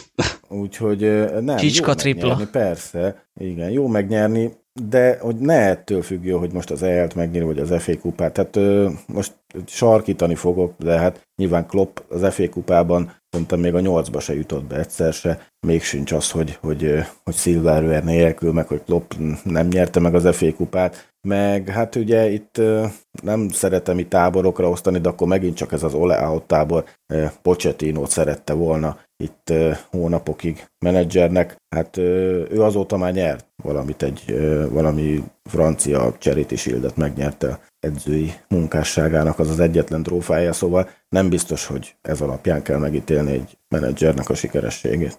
Filozofik kérdezi, hogy mi a csapat alapjátéka, mi az, amiből arra lehet következtetni, hogy Olénak van gameplanje egy-egy meccsre, és hát erre válaszul valószínűleg Devil Spray is föltette azt a kérdést, hogy miből lehet arra következtetni, hogy egy adott meccsre nincs gameplan. Szerintem az egy tökéletes válasz, nem tudom, hogy igen, igen. ezt akarjuk hát, kifejteni bővebben, mert tényleg...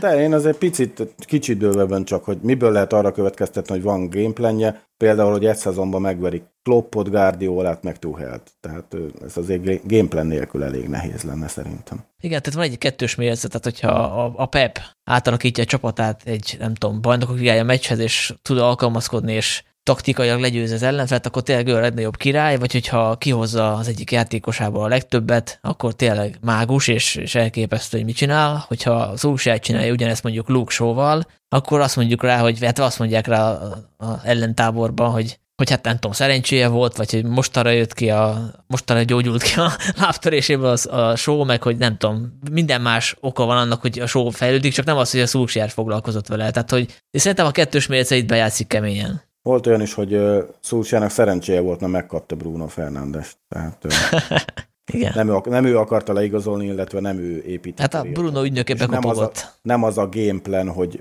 Bruno megpróbálkozik mondjuk 15 ilyen képesszerűvel, és akkor abból valóban 5 bejön. Persze, hát annak idején mi volt a gameplan a scholes Tehát nem hiszem, hogy a, a Scholes-nak ilyen négyzetrácson lerajzolta volna a Ferguson, hogy mikor melyik részén legyen a pályának, hanem az volt a gameplan, olyan körülményeket kell teremteni, hogy a Scholes szabadon tudjon alkotni, és ugye ez volt a Ronaldóval is, tehát hogy ez... Valahogy így, igen. Meg hát itt láttuk azért, hogy Mourinho-nak meg Fánhálnak volt gameplenje viszont látásra, tehát inkább ne legyen akkor. Tehát, hogyha... Hát a különbség az szerintem, hogy Fánhálé kurvára szigorú, Solskjaeré meg kevésbé, egyébként Guardiola még annál is szigorúbb, tehát Guardiola az, aki tényleg körzővel, vonalzóval kiméri a játékosok helyét, hogy a játéknak melyik fázisában hol van a helye, és ha fél méterrel arrébb helyezkedik, akkor edzésen fújja a sípot, és elkezd banyázni fél órán keresztül, hogy mit csinálsz már, te idióta. Hát és ezért nem is volt népszerű bizonyos típusú játékosoknál, mint mondjuk Zlatan Ibrahimovic. Hát igen, Ibrahimovic például nem nagyon tűrte ezt a bánásmódot, meg gondolom Pep azt nem tűrte, hogy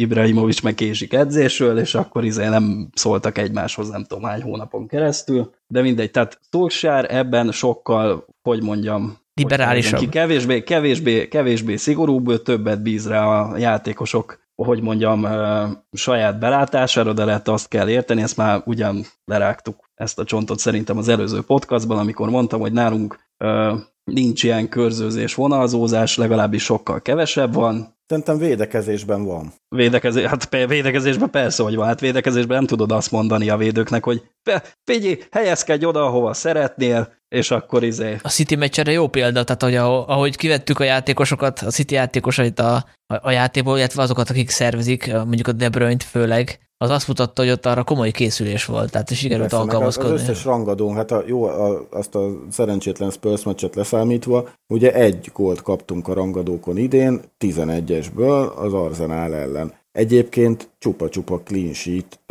és és jó védelmi teljesítmény. Hát erre azt mondani, hogy nincsen gameplan. Van gameplan szerintem, csak nem elég szexi. Nem látok bele nyilván a kommentelők gondolataiba, de valószínű az akart lenni egyébként a kérdés, hogy amikor megy a kis csapatok ellen a szenvedés, és a 26. egyérintőzésünk akadt el az ellenfél védőfalába, akkor nyilván mi is izé tépjük a hajunkat, és akkor már megint az az érzésünk, hogy na ezt a szart kell nézni. Hát de ez a, ez a heti két meccs miatt van. Tehát most igen, voltak szarmeccsek itt a Crystal Palace, vagy most mondjuk nem tudom, a olyan nincs a labdarúgás legfelsőbb szintjein egyik klubnál se, hogy nincs gameplan, mert ezt minden klub csinálja, ennyi klub, eh, ennyit minden klub megtesz mérkőzések előtt, hogy eh, pótolja az ellenfelet, rajta van a statisztikai analízissel foglalkozó csapat az ellenfél játékán, rajta vannak a videóelemzők, kijönnek egy riporttal a mérkőzés előtt, és akkor a mérkőzés előtti edzésen gyakorolgatnak szituációkat, Meg hát megnézik, hogy mik az ellenfél erősségei, gyengeségei, igen, játékosokról profilt készítenek, miben gyengék, miben erősek, és akkor felkészítik erre a csapatot, meg edzésen gyakorolgatják ezeket a szituációkat, amikbe az ellenfelet bele kell sodorni annak érdekében, hogy jó, megbüntessük őket. Tehát ennyit minden klub megcsinál, és Egyébként emellé mi pont nem az a csapat vagyunk egyébként, amelyik egy ilyen stabil alapjátékkal rendelkezik, mint a Liverpool, vagy mint a Manchester City, vagy mint a Barcelona annak idején, vagy mint a Leeds. folyamatosan a, hát vagy a Leeds, igen, hát a Leeds az... Hát az jó példa arra, hogy a stabil alapjáték, a jól felismerhető stílus, az nem garancia sikerre. Hát csak kiszámítható, meg igen, ez tökéletes így megfogalmazás. Nem biztos, hogy az a leg legjobb, hogyha ezt a gameplant mindenki előre tudja, hogy mi az. Igen, hát ettől függetlenül nyilván a kis csapatok ellen kéne valami B-terv. Ezt is beszéltük már idén, hogy, hogy azt mondjuk, hogy nincsen B-terv, de közben mondjuk a góljaink harmadát a cserejátékosok szerezték, ez még úgy ősszel meg télen volt, szóval ez nem állja meg a helyét. Na jó, hát akkor lassan lezárjuk ezt a műsort, viszont még nem menjetek sehova, mert jön 24 perci bónuszanyag, ugyanis az egyik törzs kommentelővel generatíva beszélgetett Krisz kolléga, méghozzá gazdasági kérdésekben tőzsdéről és hasonló ügyekről, amiben én egyébként hülye vagyok, de meghallgattam a beszélgetést, és értettem mindent, úgyhogy szerintem ez egy dicséret. Úgyhogy ajánlom mindenkinek, hogy most ne kapcsolja még ki a podcastet, hanem hallgassa végig. Esetleg Krisz, még te hozzáfűzhetsz valamit, ha gondolod? Nem tudom fogyasszátok egészséggel, nem tudom. Na jó, akkor köszönjük szépen a figyelmet, és találkozunk, nem tudom, még idén, az biztos. Hát a szezon, szezon összegző, vagy valami ilyesmi azért lesz, nem? Május ne, végén valamikor Nem hiszem, hogy jelentkezünk. Ha lesz eldöntő, akkor esetleg azelőtt még talán csinálunk egy posztot. Élőben jelentkezünk be a mozaikból. Élő közvetítés nyomunk. Azt tudom, hol lesz most az eldöntő. Hol lesz? Nem tudom, szerintem meg a szervezők se tudják. Lengyelország? Hát persze, attól függ. Ja, hát nincs eldöntve. Ja, Na, akkor majd a puskásban lesz. Egyébként Gdanskba kéne, hogy legyen Lengyelországban, de hát Isten tudja, milyen lesz a helyzet. Uh-huh. Majd a puskás rendezi azt is, és akkor onnan jelentkezünk. Igen, igen. Már áthelyezték egyébként, mert elsőre Spanyolországban rendezték volna, aztán ment a pingpongozás. Ó, hát akkor elköszönjük. Sziasztok! Sziasztok! Na hát tiszteletem ismét a hölgyeknek és az uraknak, hát most egy pár perces rendhagyó blokkal készültünk, ugyanis itt van velünk az éter túloldalán Generatia, kommentmező rezidens közgazdája, akivel megvitatjuk az elmúlt néhány hét pénzügyi történéseit. Szervusz, kedves Generati, köszönj be te is. Köszönöm a felkérést, köszöntök mindenkit. Na hello, hát így előjáróban egy kicsit azért beszélj magadról, hogy ki vagy, mi vagy, hol végeztél, mit végeztél? Hát azért kezdve a legfontosabbal, a Manchesternek olyan 97-98 óta drukkolok, aztán másodiplomaként, de a BGN elvégeztem pénzügyi számvitel szakon az alapszakot 2018-ban sikerült végre befejeznem, és ott, mikor a szakdolgozatíráshoz jött a az időszak végre, akkor úgy gondoltam, hogy a kellemes a hasznossal, és akkor a Manchesternek az öt éves teljesítményét elemeztem, illetve hát a pénzügyi beszámolóit figyeltem meg, hogy hogyan hat gazdasági szempontból a sportsikerekre a csapatát, illetve vice versa. Úgyhogy eleve jött ez a közgázos véna, de úgy gondoltam, hogy könnyebben fogom tudni megírni a szakdolgozatomat, hogyha egy számomra kedves témáról teszem, úgyhogy így jött ez a téma, és ezt már a blogon akkor ki is posztoltátok, azt köszönöm is szépen. Így van, én egy kicsit sajnáltam egyébként, hogy azóta nem jött több ilyen poszt, de hát akkor most így igyekezzük ezt pótolni egy ilyen beszélgetésre. Hát annyit kérnék majd, hogyha egyszer a Woodwardnak a székét átveszed, akkor azért majd gondolj ránk is. nem tudom, Mindenképpen. Szezonbérlet kiutalással, vagy bármivel. No, akkor folytassuk. Szerintem, ami miatt igazából generati közbenjárását kértük, az az volt, hogy ugye március elején robbant ír, hogy a klub részvényeinek egyik többségi tulajdonosa, ugye egészen pontosan Evren Glazer 70 millió font, azaz úgy nagyjából 100 millió euró értékben dobott piacra saját részvényeiből, ami azért hát mégse történik meg minden nap, és arról még ö, pontos értesüléseink nem nagyon voltak, hogy ezeket el is adta végül mind, de a lényeg, hogy Evren Glazer ugye 5 millió darab A-osztályú részvényt óhajtott eladni, darabonként 14,39 fontért, így jön ki a matek a végén, és ennek a hátteréről óhajtanánk meginterjúvolni Generatit, aki hát ugye mégiscsak a rezidens közgazdánk, hogy kicsit világosítson fel minket, hogy mi ennek a háttere. Egyrészt uh, itt most elhangzott az az előbb, hogy A-osztályú részvény. Az lenne a kérdésünk, hogy tulajdonképpen mi is ez, a, ez az A-osztályos, meg B-osztályos részvény, mik a különbségek, mire jó az egyik, mire jó a másik, meg hogy működik ez itt a Manchester United-nél? Igen, ugye a Manchester az nyílt részvénytársaság formában működik, és a tulajok úgy határoztak, hogy A és B osztályú részvényt is kibocsátanak. Persze a B osztályúnak nagyon nagy részét megtartották maguknak, és az A osztályú részvény forog a New Yorki tőzsdén amúgy, és az a fő különbség, hogy az A osztályú részvény az egy szavazatra jogosít fel, míg a B osztályú az tízszeresre, tíz szavazatra. Megnéztem, a piaci befektetőknek van nagyjából 30 millió A részvényük, de az kb. 2,27 százalékát biztosítja a szavazatoknak számukra. A glázereknek meg van 3 millió A és 124 millió B részvényük, így a szavazatok nagyjából 98 százalékát tudhatják. Igen, maguknak. tehát akkor gyakorlatilag övék az abszolút többség magyarul, hogyha bármiféle szavazásra kerül sor. Igen, 75 százalékkal is meg tudnának szavazni kb. mindent, de hát így rendelkeznek nyilván a lehető legtöbbel. Annyit még hozzátennék, hogy ugye a kampószöveg az annyi volt, volt, hogy ezzel igazából szeretnék elérni azt, hogy még diversifikáltabb legyen a tulajdonosi kör, de hát nem hinném, hogy ez így meg fog valósulni ilyen számok mellett. Igen, a szavazatokban semmiképpen igazából arra jó, hogy nyilván akkor most azt, azt az 5%-nyi osztalékot majd Evrem úr azt nem magának fizeti ki, hanem majd az az birtokló kisebb tulajdonosoknak, viszont a szavazatokban semmit nem jelent, hogy merre menjen a cég és hogy mit csináljon. Tehát forrásbevonásnak jó a saját zsebébe és a költségek porlasztására, mert több tulajdonos felé mennek a költségek, viszont nem tudnak majd beleszólni a cég irányításába, a stratégiai tervezésbe. Ugyanannyi osztalékot kapnak az A osztályú részvénytulajdonosok, mint a B osztályú részvénytulajdonosok, csak ugye a B az nem forog közkézen a tőzsdén, ezért az A az nagyban kidett a piaci ingadozásoknak, és persze nyilván a Manchesternek a teljesítmény befolyásolja legjobban,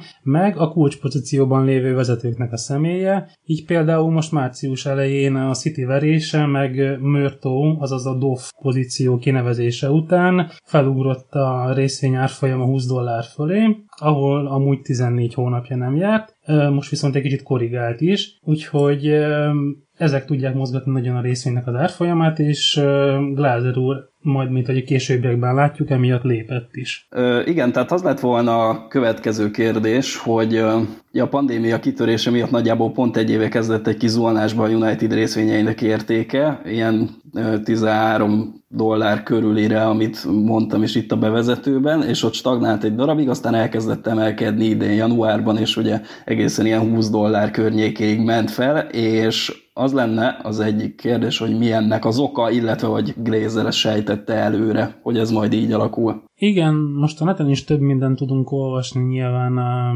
különféle elemzésekből, és több összetevés is az egész dolog.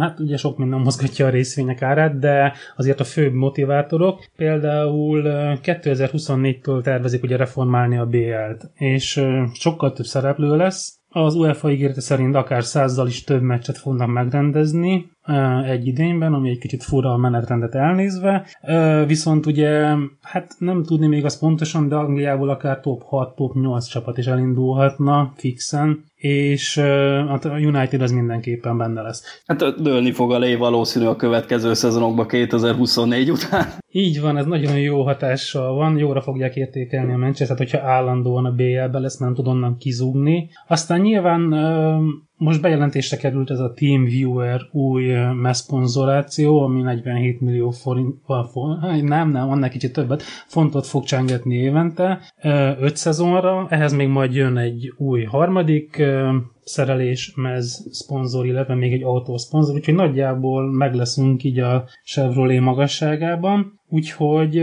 hát igen, dőlni fog a pénz valószínűleg, és ezt, ezt árazzák is, árazzák is a piacon. Igen, bocsi, annyi kiegészítés, hogy ugye a TeamViewer-rel kötött szponzori szerződés az ilyen, hát nem, nem mondanám, hogy olyan jelentősen elmarad a Chevrolet-től, de ilyen tizenvalány milliós visszaesés volt az évente, vagy azt hiszem 20 is már nem vagyok teljesen tisztában matekkal, de valahogy ezt áthidaljuk. Még annyi érdekesség van egyébként, hogy amikor aláírták a Chevroletnél ezt a brutális rekordösszegről szóló szponzorációs szerződést, akkor ennek a felelősét nem sokkal később ki is rúgták utána, úgyhogy igen. nem tudom, lehet, hogy kicsit sikerült őket lehúzni. Igen, igen, igen, mi hozzá vagyunk ehhez szokva, úgymond így drukkerek, vagy hát aki így nagyjából követi, hogy ez milyen király, meg milyen sok pénzt kaptunk, tényleg 60-70 millió font környékén, de igazából ez egy óriási kiugró dolog a piacon. Igen, úgyhogy most ahhoz viszonyítjuk a TeamViewer-t, nyilván a magunk zsebét nézve, de azért a piacot eltekintve meg a, a pandémiát, ez egy nagyon jó szerződés volt.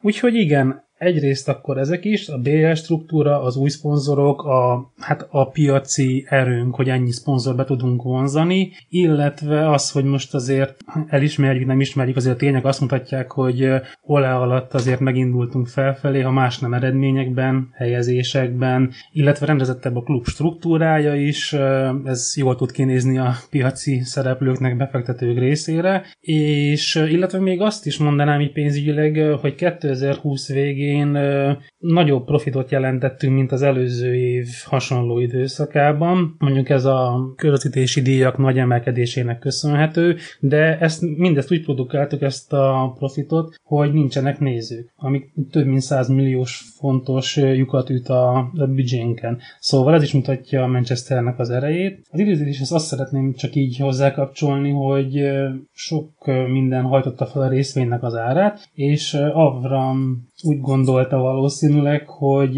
itt az ideje most ebből pénzt csinálni. 14 hónapja nem volt ilyen magas a, a részvények ára, ezért... Uh-huh. Kellett egy kis zseppénzt gyűjteni. Így gondolom. van, így van. Nagy nehezen megválik 5 millió részvénytől. Ami most a mostani emelkedés, hogyha nézzük, az 100 millió dollárt jelenthet. Hát zseppénz, Glézeréknél 100 millió a zseppénz, röviden. Igen. Jó, jó.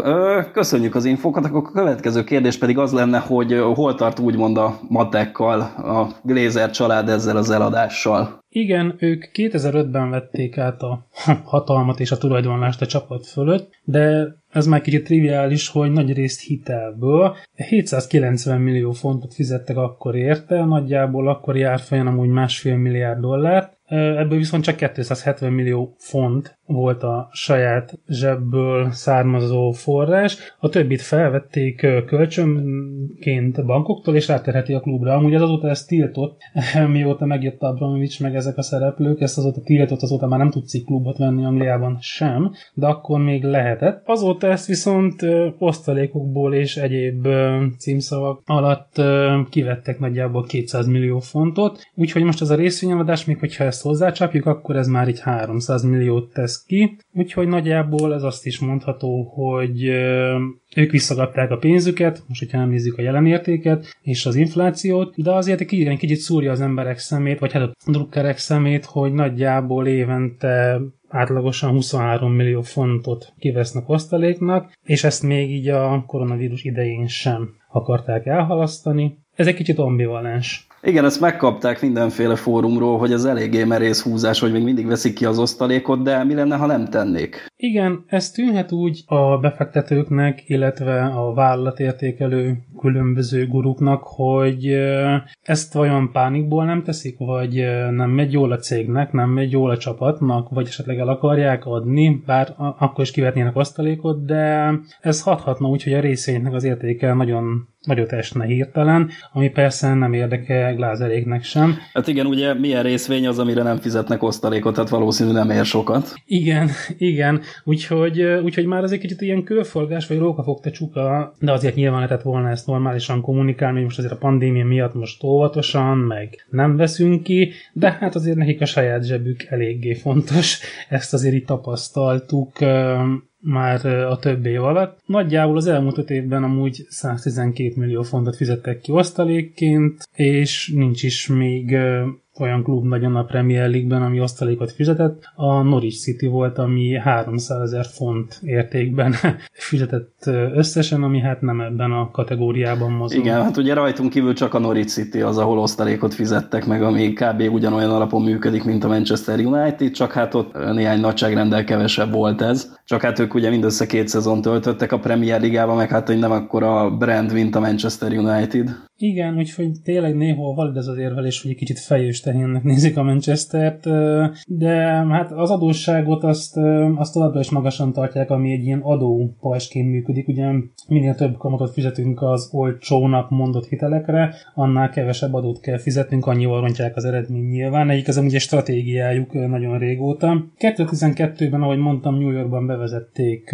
a tőzsdére újra Manchester, mert addig KFT formában működtünk, és akkor hát ezzel történt egy kis forrásbevonás, illetve, mint ahogy mondtam, a költségeket így most már több tulajdonosra, az árészvények tulajdonosára is tudják forrasztani, hiszen nem kapnak annyi osztalékot, hogyha a Manchester nem nyereséges. Úgyhogy a saját befektetésüket, hogyha nézzük a 2005-öset, akkor már pluszban vannak, 15 év alatt megduplázták a Manchester, több mint megduplázták amúgy az értékét, és nem tudom, ez rossz híre vagy nem a drukjátásainak, de egyelőre nem látnám azt, hogy bármi is kényszerít őket a klub eladására. Igen, beletlengetve, hogy valami araboknak talán mintha el akarnánk adni, aztán mégse. Igen, ez a szaudi vagy arab kör, ott 4 milliárdos dollárban 4 milliárdos vételáról szóltak a, a hírek, de ezt amúgy lázerékre seperték. Nagyjából amúgy érthető, mert azért elég biztos pénzáramot generál a, a, a Manchester, és, hogyha, és amúgy a, én úgy olvastam, hogy ők a magát a klubot, a létesítményét, a brand, mindent együttvéve 3,3 milliárd dollárra értékelik, szóval ez a 4 milliárd lehet nem ütötte ki, úgy,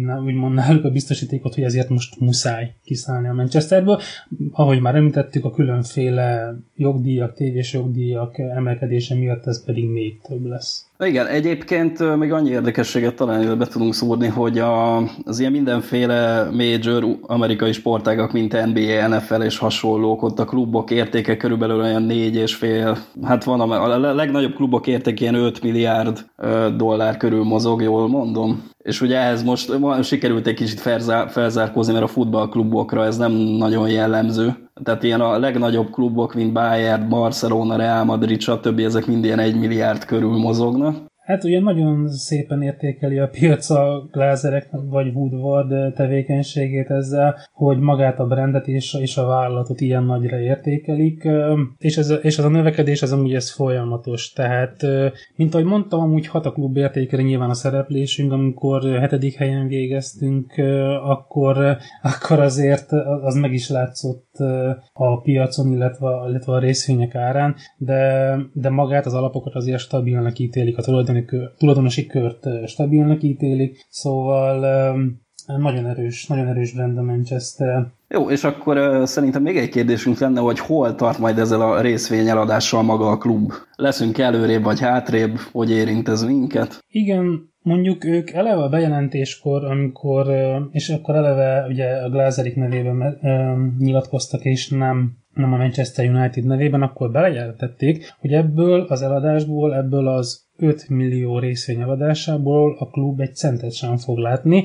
Ez Avram Brazernek a saját zsebébe folyik majd. Ö, hát annyi szegénynek, hogy a részesedése a klubban 10%-ra csökken, de a glázerek részesedése, és ez nem a szavazatok száma, mint ahogy korábban mondtuk, az visszaesik 78%-ról 75%-ra, tehát abszolút többségi tulajdonosok. Úgyhogy én úgy gondolom, hogy a klubra ez most nem nagyon lesz hatással, a szavazatok meghatározó többsége tovább is a glázereknél marad.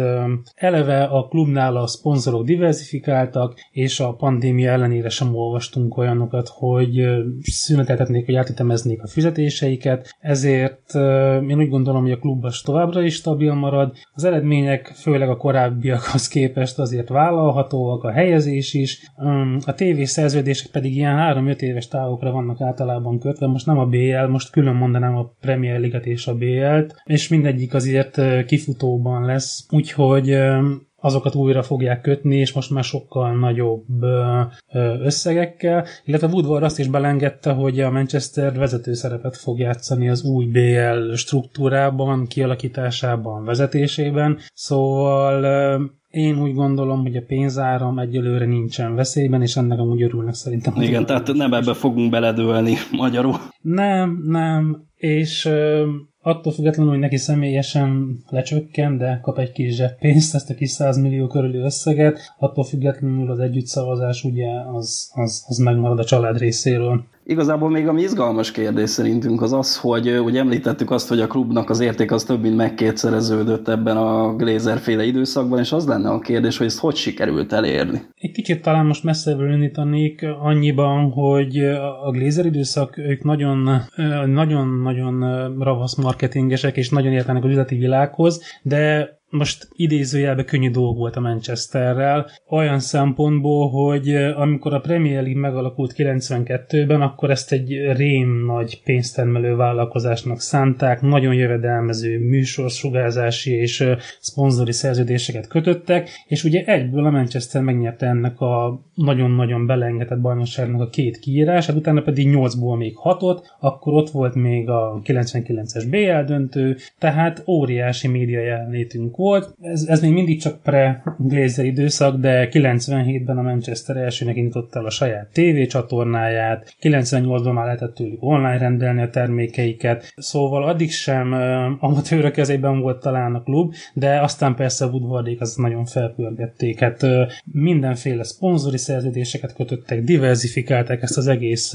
portfóliót, rengeteg szponzorunk van, és rengeteg nagy szponzorunk van, ilyen worldwide partner, azt hiszem 20 fölött van a, honlapon, meg lehet nézni. Ahogy olvastam, vagy amilyen infokat láttam, hogy a korábbi menedzsmentnél is kopogtattak eléggé az különféle cégek az ajánlatokkal, hogy ők szponzorálnak a Manchester United-et, viszont egyszerűen a merchandising csoportunk nem volt erre vevő. Igen, gondolom akkor is jelentkeztek ilyen mindenféle tésztagyárak, meg indiai gumigyárak, meg hasonlók, csak ezek vissza lettek utasítva, hogy köszi, de ebből nem kérünk. Igen, igen, valószínűleg ez az angol távolságtartás, vagy nemességtudat egy kicsit távol, távolabb tartottam e- ettől a, a csapatot, viszont hát az amerikaiaknak úgy látszik, hogy minden eladó. Most nyilván ennek vannak előnyei is, mert az egész sportágat végül is egy üzletnek tekintik. Olyan célral is vették a klubot, hogy egy óriási pénztermelő, még nagyobb pénztermelő gépezetet csináljanak, és például partnereket kerestek, nagyon sok országban kilistázták a top 100 vállalkozást, és ezeket kielemezték, tanulmányozták, és utána léptünk mi feléjük ajánlatokkal, de azóta persze kaphattak nálunk is szponzorok, szóval ez, ez két irányú. Nagyon rajta vagyunk tényleg a, a, a brandnek a, a terjesztésén, vagy népszerűvé. Például 2012-ben több közösségi média követője volt a Unitednak, mint az NBA, NFL, NHL és a baseball ligáknak az összes követője, már mint a hivatalos oldalak követője. A klub tényleg ezen az oldalon nem érhet szerintem kritika. Facebookot 2010-ben, Twittert és Instagramot 13-ban indítottak. YouTube csatornát mondjuk csak 2018-ban az eléggé le voltunk maradva, de most már az is van. Szóval a fiatalokat is bevonzák. Nyilván gondolom Rashford, Lingard és Pogba is elég sokat segít nekünk ebben. Úgyhogy, úgyhogy ezek is hozzájárulnak, ez, ez itt a marketing gépezet. A másik oldala pedig a, a bevételi láb, ami amiről már azért szóltunk korábban is a blogon. Hát igen, meg ez a szakdolgozatodnak is ugye Igen, igen, bár része. a helye. Nagyon röviden tényleg három fő szegmensből származnak a bevételek a, a klubnál. Ez a kereskedelmi, amiről tényleg itt a szponzorokról hogy beszéltünk, a műsorszolgáltatási, most korábban visszautalva a BL és Premier League jogokra, amik, amik tényleg bűnletes pénzekért mennek el, és a következő az mindig azt mondják, hogy ez meg fog dönteni minden rekordot. És hát ott van még a meccsnap, ami ilyen 100-110 millió fontot jelent évente, attól függően, hogy meddig menetelünk a kupákban, milyen sok meccset játszunk az Old Traffordon. Igazából ebben, én, én ebben érzek egyedül, bocs, hogy megszakítalak egy kis uh talán mintha egy kicsit hátrányba lennénk, mert uh, itt el fogunk maradni szerintem a stadionnak a szinten tartásával, tehát most már olyan hipermodern stadiona van, uh, stadionja van a Tottenhamnek, meg a West Hamnek, meg uh, hú, hát uh, azzal nehéz lesz lépést tartani, és erre, ha jól tudom, akkor nincsenek is tervek se a bővítésre, se az átépítésre, se semmi ilyesmivel, és azért utoljára 2000 5-ben vagy 6-ban kapott bármiféle ráncfelvarrást a stadion. Igen, Az én infóim szerint igen, még konkrétan csökkentek is a, a nézőhelyek, mondjuk ez nyilván a társadalmi szerepvállaláshoz kötött, ugyanis uh, mozgássérült helyeket jó párat kialakítottak, szóval, szóval az vette el helyet nyilván. Igen, folyamatosan felmerülnek amúgy tervek, uh, az, hogy akár, akár befedjék és akkor ilyen felső átjárókat építsenek, illetve még ugye egy-két standet fel lehetne bővíteni emeletesre, csak uh, az is rémpénzbe kerülne, illetve a stadiont is próbálták már bővíteni, csak hát aki volt ott élőben, az is láthatta ott nagyon a közelében fut vasútvonal, nagyon fontos vasútvonal, és egyszerűen az önkormányzat sem engedi, ha meg engedni, akkor pedig bődületes pénz lenne azt ott arrébb mozgatni. Úgyhogy igen, el tudunk ebben maradni, bár nagyjából milyen a legnagyobb stadion még mindig Angliában, de, de a, a mesteri bevételekben a, a növekedés amúgy az nagyon korlátozott emiatt. Amúgy nem tudom, most kicsit homályosak az információ, meg az emlékeim, de, de bérlet és egy áremelésre amúgy nem mostanság volt példa. Tehát ezen a módon nem akarunk bevételeket növelni, inkább a szponzorokat pumpáljuk, és, és hát... Hát fejjük. Így van, így van, és a, és a tévétársaságokat. Úgyhogy mindenképpen emiatt, tehát azért szerintem dicset illeti Woodwardot, Lázeréket, hogy a szponzorok nagyon változatosak, a pandémia alatt is ilyen szerződéseket tudunk kötni, és így sikerül a vállalat értékét növelni. Persze ennek a fenntartásához, fenntarthatóságához amúgy hosszú távon szerintem nem lesz elég az, hogy csak egy top 4-es csapat vagyunk, vissza kellene térnünk, térni, nyernünk nagyobb trófeákat is, és akkor még jobban áradhat a pénz. Na hát nem is tudom, hogy most egyik szemünk sírjon, a másik meg nevessen, hogy azért legalább pénzügyi szinten jól teljesítünk, mert ugye ez egy ilyen, már ilyen megszokott állítás, hogy annak ellenére, hogy néha szarul teljesítünk a pályán, attól még a brand az fossa a pénzt, és ugye Glazerék meg, hát kb. úgy voltak valószínű ezzel a Manchester United felvásárlással, hogy ugye a sportklubok, mint vállalkozások azért mindig kicsit ingatag talaj voltak, mert nagyban függött az érték általában a pályán nyújtott teljesítménytől, de Glazerék szerintem itt egy kis piacirést érzékeltek, és gyorsan bevásárolták magukat, aztán érezték ők előre, hogy ezt a brandet nagyon fel lehet pumpálni, úgyhogy a, hogy mondjam, hogy függetleníteni lehessen a brand pénztermelését a pályán nyújtott teljesítménytől, és gyakorlatilag most eljutottunk idáig egy szűk 15 év alatt. Igen, igen, ez volt a céljuk, és ez végül is bejönni látszik. Ebben eléggé profik tényleg. Mi voltunk az első foci csapat amúgy, aki átlépte az 500 millió fontos bevételi határt, ha, ha jól tudom, 2015-ben, vagy ha jól emlékszem, és mi voltunk tavaly ott, akik több mint 600 millió fontot kerestek egy évben. Ez nem a profit, ez csak a bevétel. Úgyhogy, úgyhogy a stratégiájuk működni látszik, most talán az eredmények meg a helyezések is talán javulgatnak, de jó lenne belegondolni abba, hogy uh, hol tudunk fejlődni bevételekben egy Premier League vagy egy BL győzelem esetén. Jó, ö, hát akkor talán ezzel az optimizmussal el is tudunk köszönni, úgyhogy hát generati köszönjük szépen a szakértést, úgyhogy majd a, gázsit azt a mozaikba megisszuk, hogyha egyszer hajlandóak, hajlandóak lesznek visszaengedni minket, meg a nézőnket is a pályára. Köszönjük szépen még egyszer, és hogyha lesz még ilyen téma, akkor ha rendelkezésünkre állsz, akkor szívesen készítenénk még ilyen blokkokat, úgyhogy köszönjük még egyszer. Mindenképpen köszönöm, sziasztok! Sziasztok!